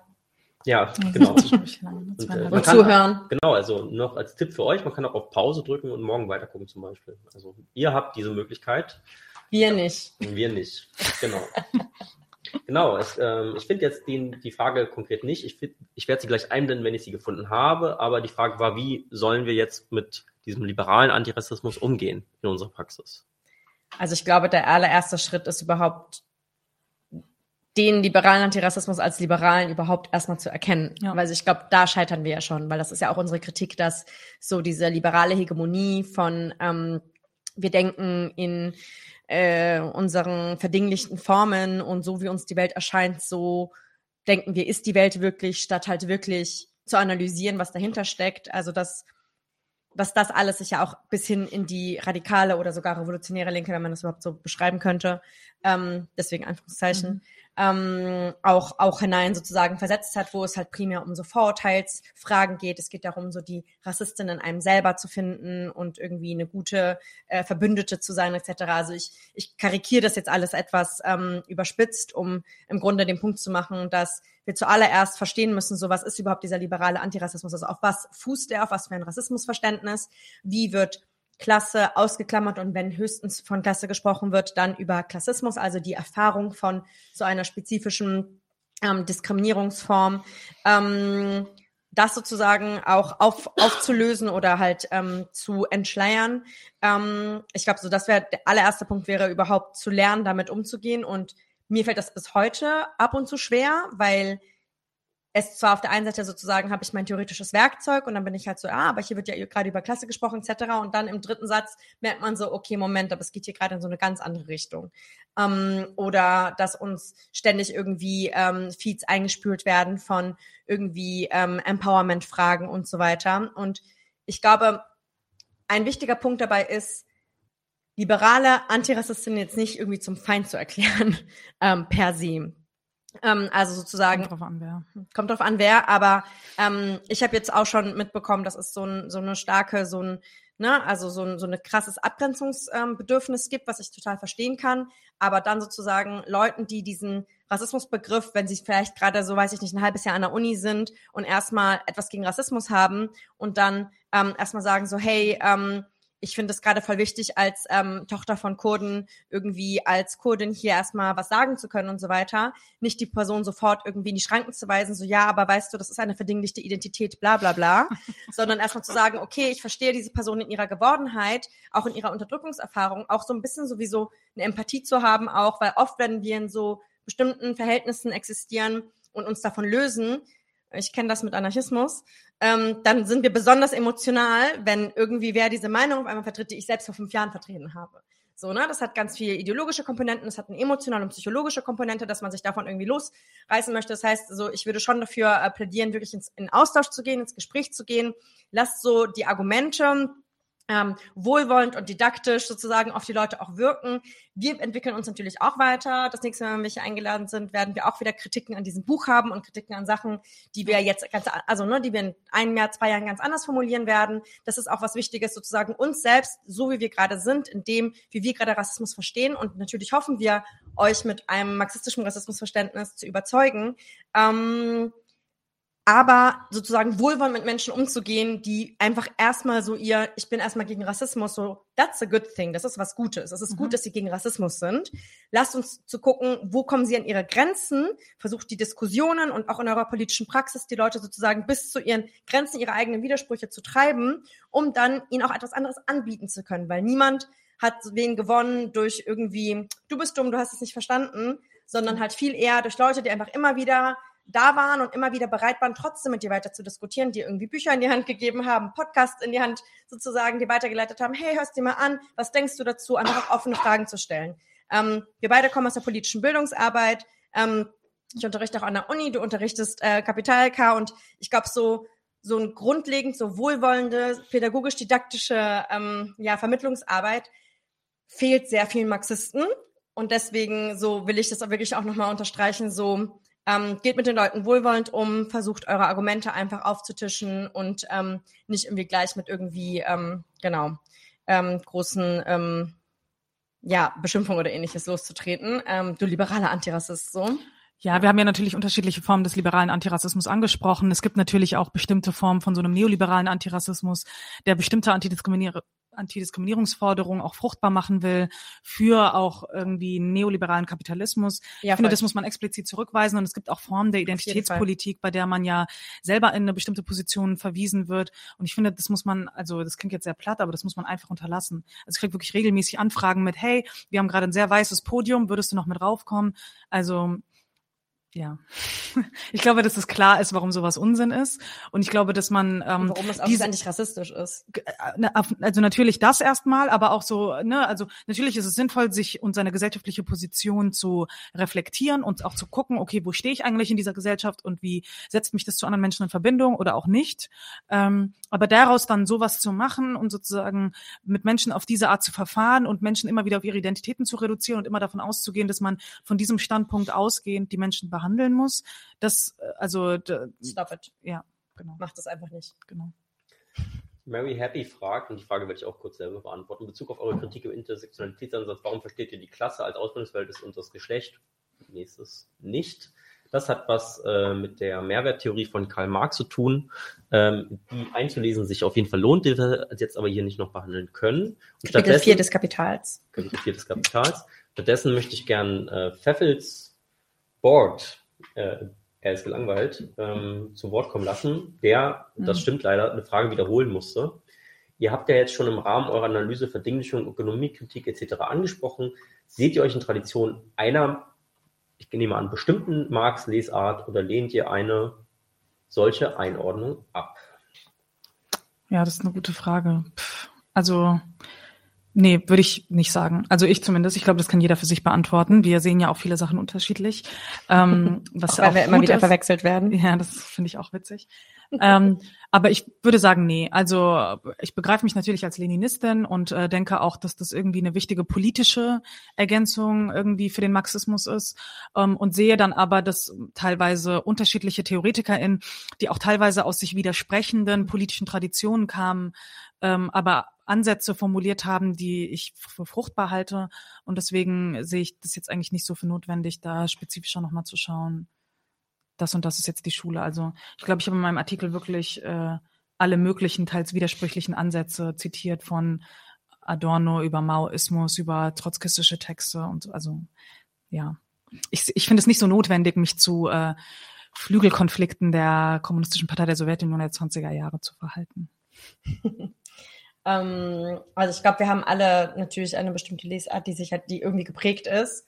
Ähm, und ähm, wir haben schon beide versucht, halt uns wirklich mit den Klassikern sozusagen zu beschäftigen, also auch einfach so auf Marx selber erstmal einzugehen, weil ich glaube, es ist schon ein großes Problem gibt, wenn man halt irgendwie über Stalin, über Lenin, über Trotzki dann nur Marx liest. Das machen viele Leute auch, das machen auch mhm. viele Politsekten auch, dass sie wirklich nur ja. über Trotzki Marx kennen. Ich finde das sehr gefährlich, ich würde das auch niemandem raten, ähm, weil Trotzki sozusagen, Lenin ähm, etc. alle nochmal ihre eigenen ähm, Ergänzungen machen, aber auch ihre eigenen Fehler mit Marx machen. Ja. Ähm, und auch einfach so eine bestimmte Interpretation dann halt auch mit äh, hineinkommt. Und plus, da ist ja noch ein ganzer Rattenschwanz von Flügelkämpfen etc. und von ja auch real existierender Politik, von mhm. zum Teil ne, Vernichtung, ähm, äh, diejenigen, die dann gewonnen haben in der Sowjetunion etc. Ähm, ich habe mich, glaube ich, sehr früh schon ähm, tendenziell ähm, einem ähm, Lager ähm, oder ich fand ein Lager interessanter, was irgendwie so links von dem, was so dieser hegemoniale Marxismus war, so sage ich jetzt mal so Sowjetunion, Stalin etc., was das irgendwie von links versucht hat zu kritisieren und bin da im Grunde immer noch auf der Suche und ähm, ich glaube, für dieses Band haben wir wirklich, wie gesagt, versucht, ähm, zu diesen Klassikern zurückzugehen. Ähm, ich würde sagen, dass ich aber in den letzten drei, vier Jahren definitiv auch viel von ähm, trotzkistischen Genossinnen primär, ähm, die sich ja auch als Leninistinnen begreifen, ähm, inspiriert äh, wurde und auch motiviert, mich mit bestimmten Sachen zu beschäftigen, was überhaupt nicht bedeutet, dass ich irgendwie ein unkritisches Verhältnis zum Trotzkismus hätte. Ähm, ich habe ein sehr kritisches Verhältnis dazu, weil es ist ja auch eine ganz dann wieder Rattenschwanz von irgendwie 80 Jahren Geschichte, 90 Jahren Geschichte ja auch wieder mit sich bringt. Ähm, und ich denke, das hat, also sobald wir über eine konkrete Parteipolitik sprechen würden, sobald wir sozusagen diesen Analyserahmen verlassen und uns beide fragen, so, wo wollen wir uns politisch betätigen, dann werden diese Fragen wirklich relevant, weil es macht einen Unterschied, ob ich in die, keine Ahnung, K.O., SAV, äh, Max 25, wie sie alle heißen, ähm, gehe. Ähm, da muss ich sozusagen eine, mir eine, eine, eine Analyse ähm, auch dieser Flügelkämpfe äh, mir vergegenwärtigen. Ähm, aber für dieses Band reicht, ein, denke ich, reicht erstmal sozusagen so eine bestimmte Grundlage, der wir uns ähm, ja undogmatisch ähm, verpflichtet fühlen, definitiv. Ja. ja, vielleicht dazu wird die Leute, die die Klassiker lesen und jetzt die Klassiker würde ich jetzt mal sozusagen für die im, vor dem Zweiten Weltkrieg geschrieben haben, vielleicht jetzt so, ja. ja, außer später Stalin vielleicht noch oder sowas, keine Ahnung, wenn man den noch dazu zählen möchte. Ähm, denn äh, ergibt sich bei vielen dieser Leute, die nur das lesen, auch oft das Problem, dass sie das ahistorisch lesen und versuchen auf heute so Schablonen eins zu eins ja, anzuwenden. Und deswegen, das ist auch ein Problem. Deswegen muss man auf jeden Fall auch aktuelle äh, Literatur lesen und aktuelle MarxistInnen sich angucken, wie die argumentieren und wie die die aktuellen Verhältnisse eben auch interpretieren. Und das versuchen wir auch in dem Band. Ne? Also Voll. wir berufen uns auf die Klassiker, aber wir betten das alles ein in aktuelle Debatten. Ja. Äh, nur, dass wir das nicht so rein aus einem aus einem Flügel heraus tun. Das nicht. Also so, wir haben da verschiedene Einflüsse und ähm, ja. genau. Ja, also wir von 99 zu 1, wir machen das hier ja auch, äh, um ja. Leute dazu anzuregen, sich tiefer mit diesen Dingen zu beschäftigen und deswegen an der Stelle auch nochmal, lest nicht nur äh, Marx, Engels, Lenin und äh, Trotzki, Stalin oder so weiter und so fort, sondern guckt auch ein bisschen weiter, Ernest Mandel, was äh, Stuart Hall, alle Leute, die so danach kamen und holt euch vielleicht auch ein Periodikum, ein marxistisches, was in Deutschland deutschsprachig äh, publiziert. Das muss nicht die Z sein, wobei die Z ist sehr gut. äh, aber, keine Ahnung, weiß ich nicht, holt euch die marxistischen Blätter von mir aus, wenn ihr möchtet. Oder äh, die Prokla, probiert ein bisschen rum guckt euch mal an und äh, genau. Wir sind auf jeden Fall jetzt am Ende dieser Sendung uh, ähm, mit äh, zweieinhalb Stunden. Ja, genau, zweieinhalb Stunden, ein bisschen mehr sogar. Es freut mich sehr, äh, dass ihr so lange durchgehalten habt, ihr 104 wackeren Genossinnen. Uh. Nur 26 verloren, wobei, naja, also kann ja auch sein, dass Leute auf Pause gedrückt haben oder so. Ja, guter Schnitt, würde ich sagen. Es freut mich, dass ihr dabei wart. Ähm, bis zum nächsten Mal bei 99 zu 1. Auf Wiedersehen. Macht's gut. Tschüssi. Leute, wir brauchen eure Hilfe. Wenn euch dieses Video gefallen hat, klickt auf Like, abonniert den Kanal und vergesst nicht das Glöckchen zu drücken, damit ihr benachrichtigt werdet, wenn wir neuen Content droppen. Außerdem solltet ihr uns überall folgen, wo wir verfügbar sind. Das ist Facebook, Instagram, Twitter und Twitch. Und wenn wir irgendwelche Ankündigungen machen oder Posts, dann shared, was das Zeug hält. Gebt uns all eure Liebe. Wir haben mittlerweile ziemlich signifikante Kosten. Wenn ihr es euch irgendwie leisten könnt, unterstützt uns doch auf Patreon. Dann kommt ihr auch in den Genuss verschiedener Vorteile, wie zum Beispiel Zugang zu unserer Discord-Community oder Zugang zu den ultrageheimen Patreon-Episoden, die wir dort posten. Außerdem könnt ihr uns natürlich auch über PayPal Spenden zukommen lassen. Außerdem haben wir mittlerweile einen eigenen Online-Shop. Das heißt, wenn ihr euch immer noch fragt, was ihr euren Lieben zu Weihnachten, Ostern oder sonst wie schenken könnt, geht dorthin und kauft duftes Merch. Alle Links dazu hier in der Beschreibung oder auch auf unserer Webseite 99 zu 1.de. Vielen Dank fürs Dabeisein, danke für die Unterstützung und wir sehen uns in diesem Theater.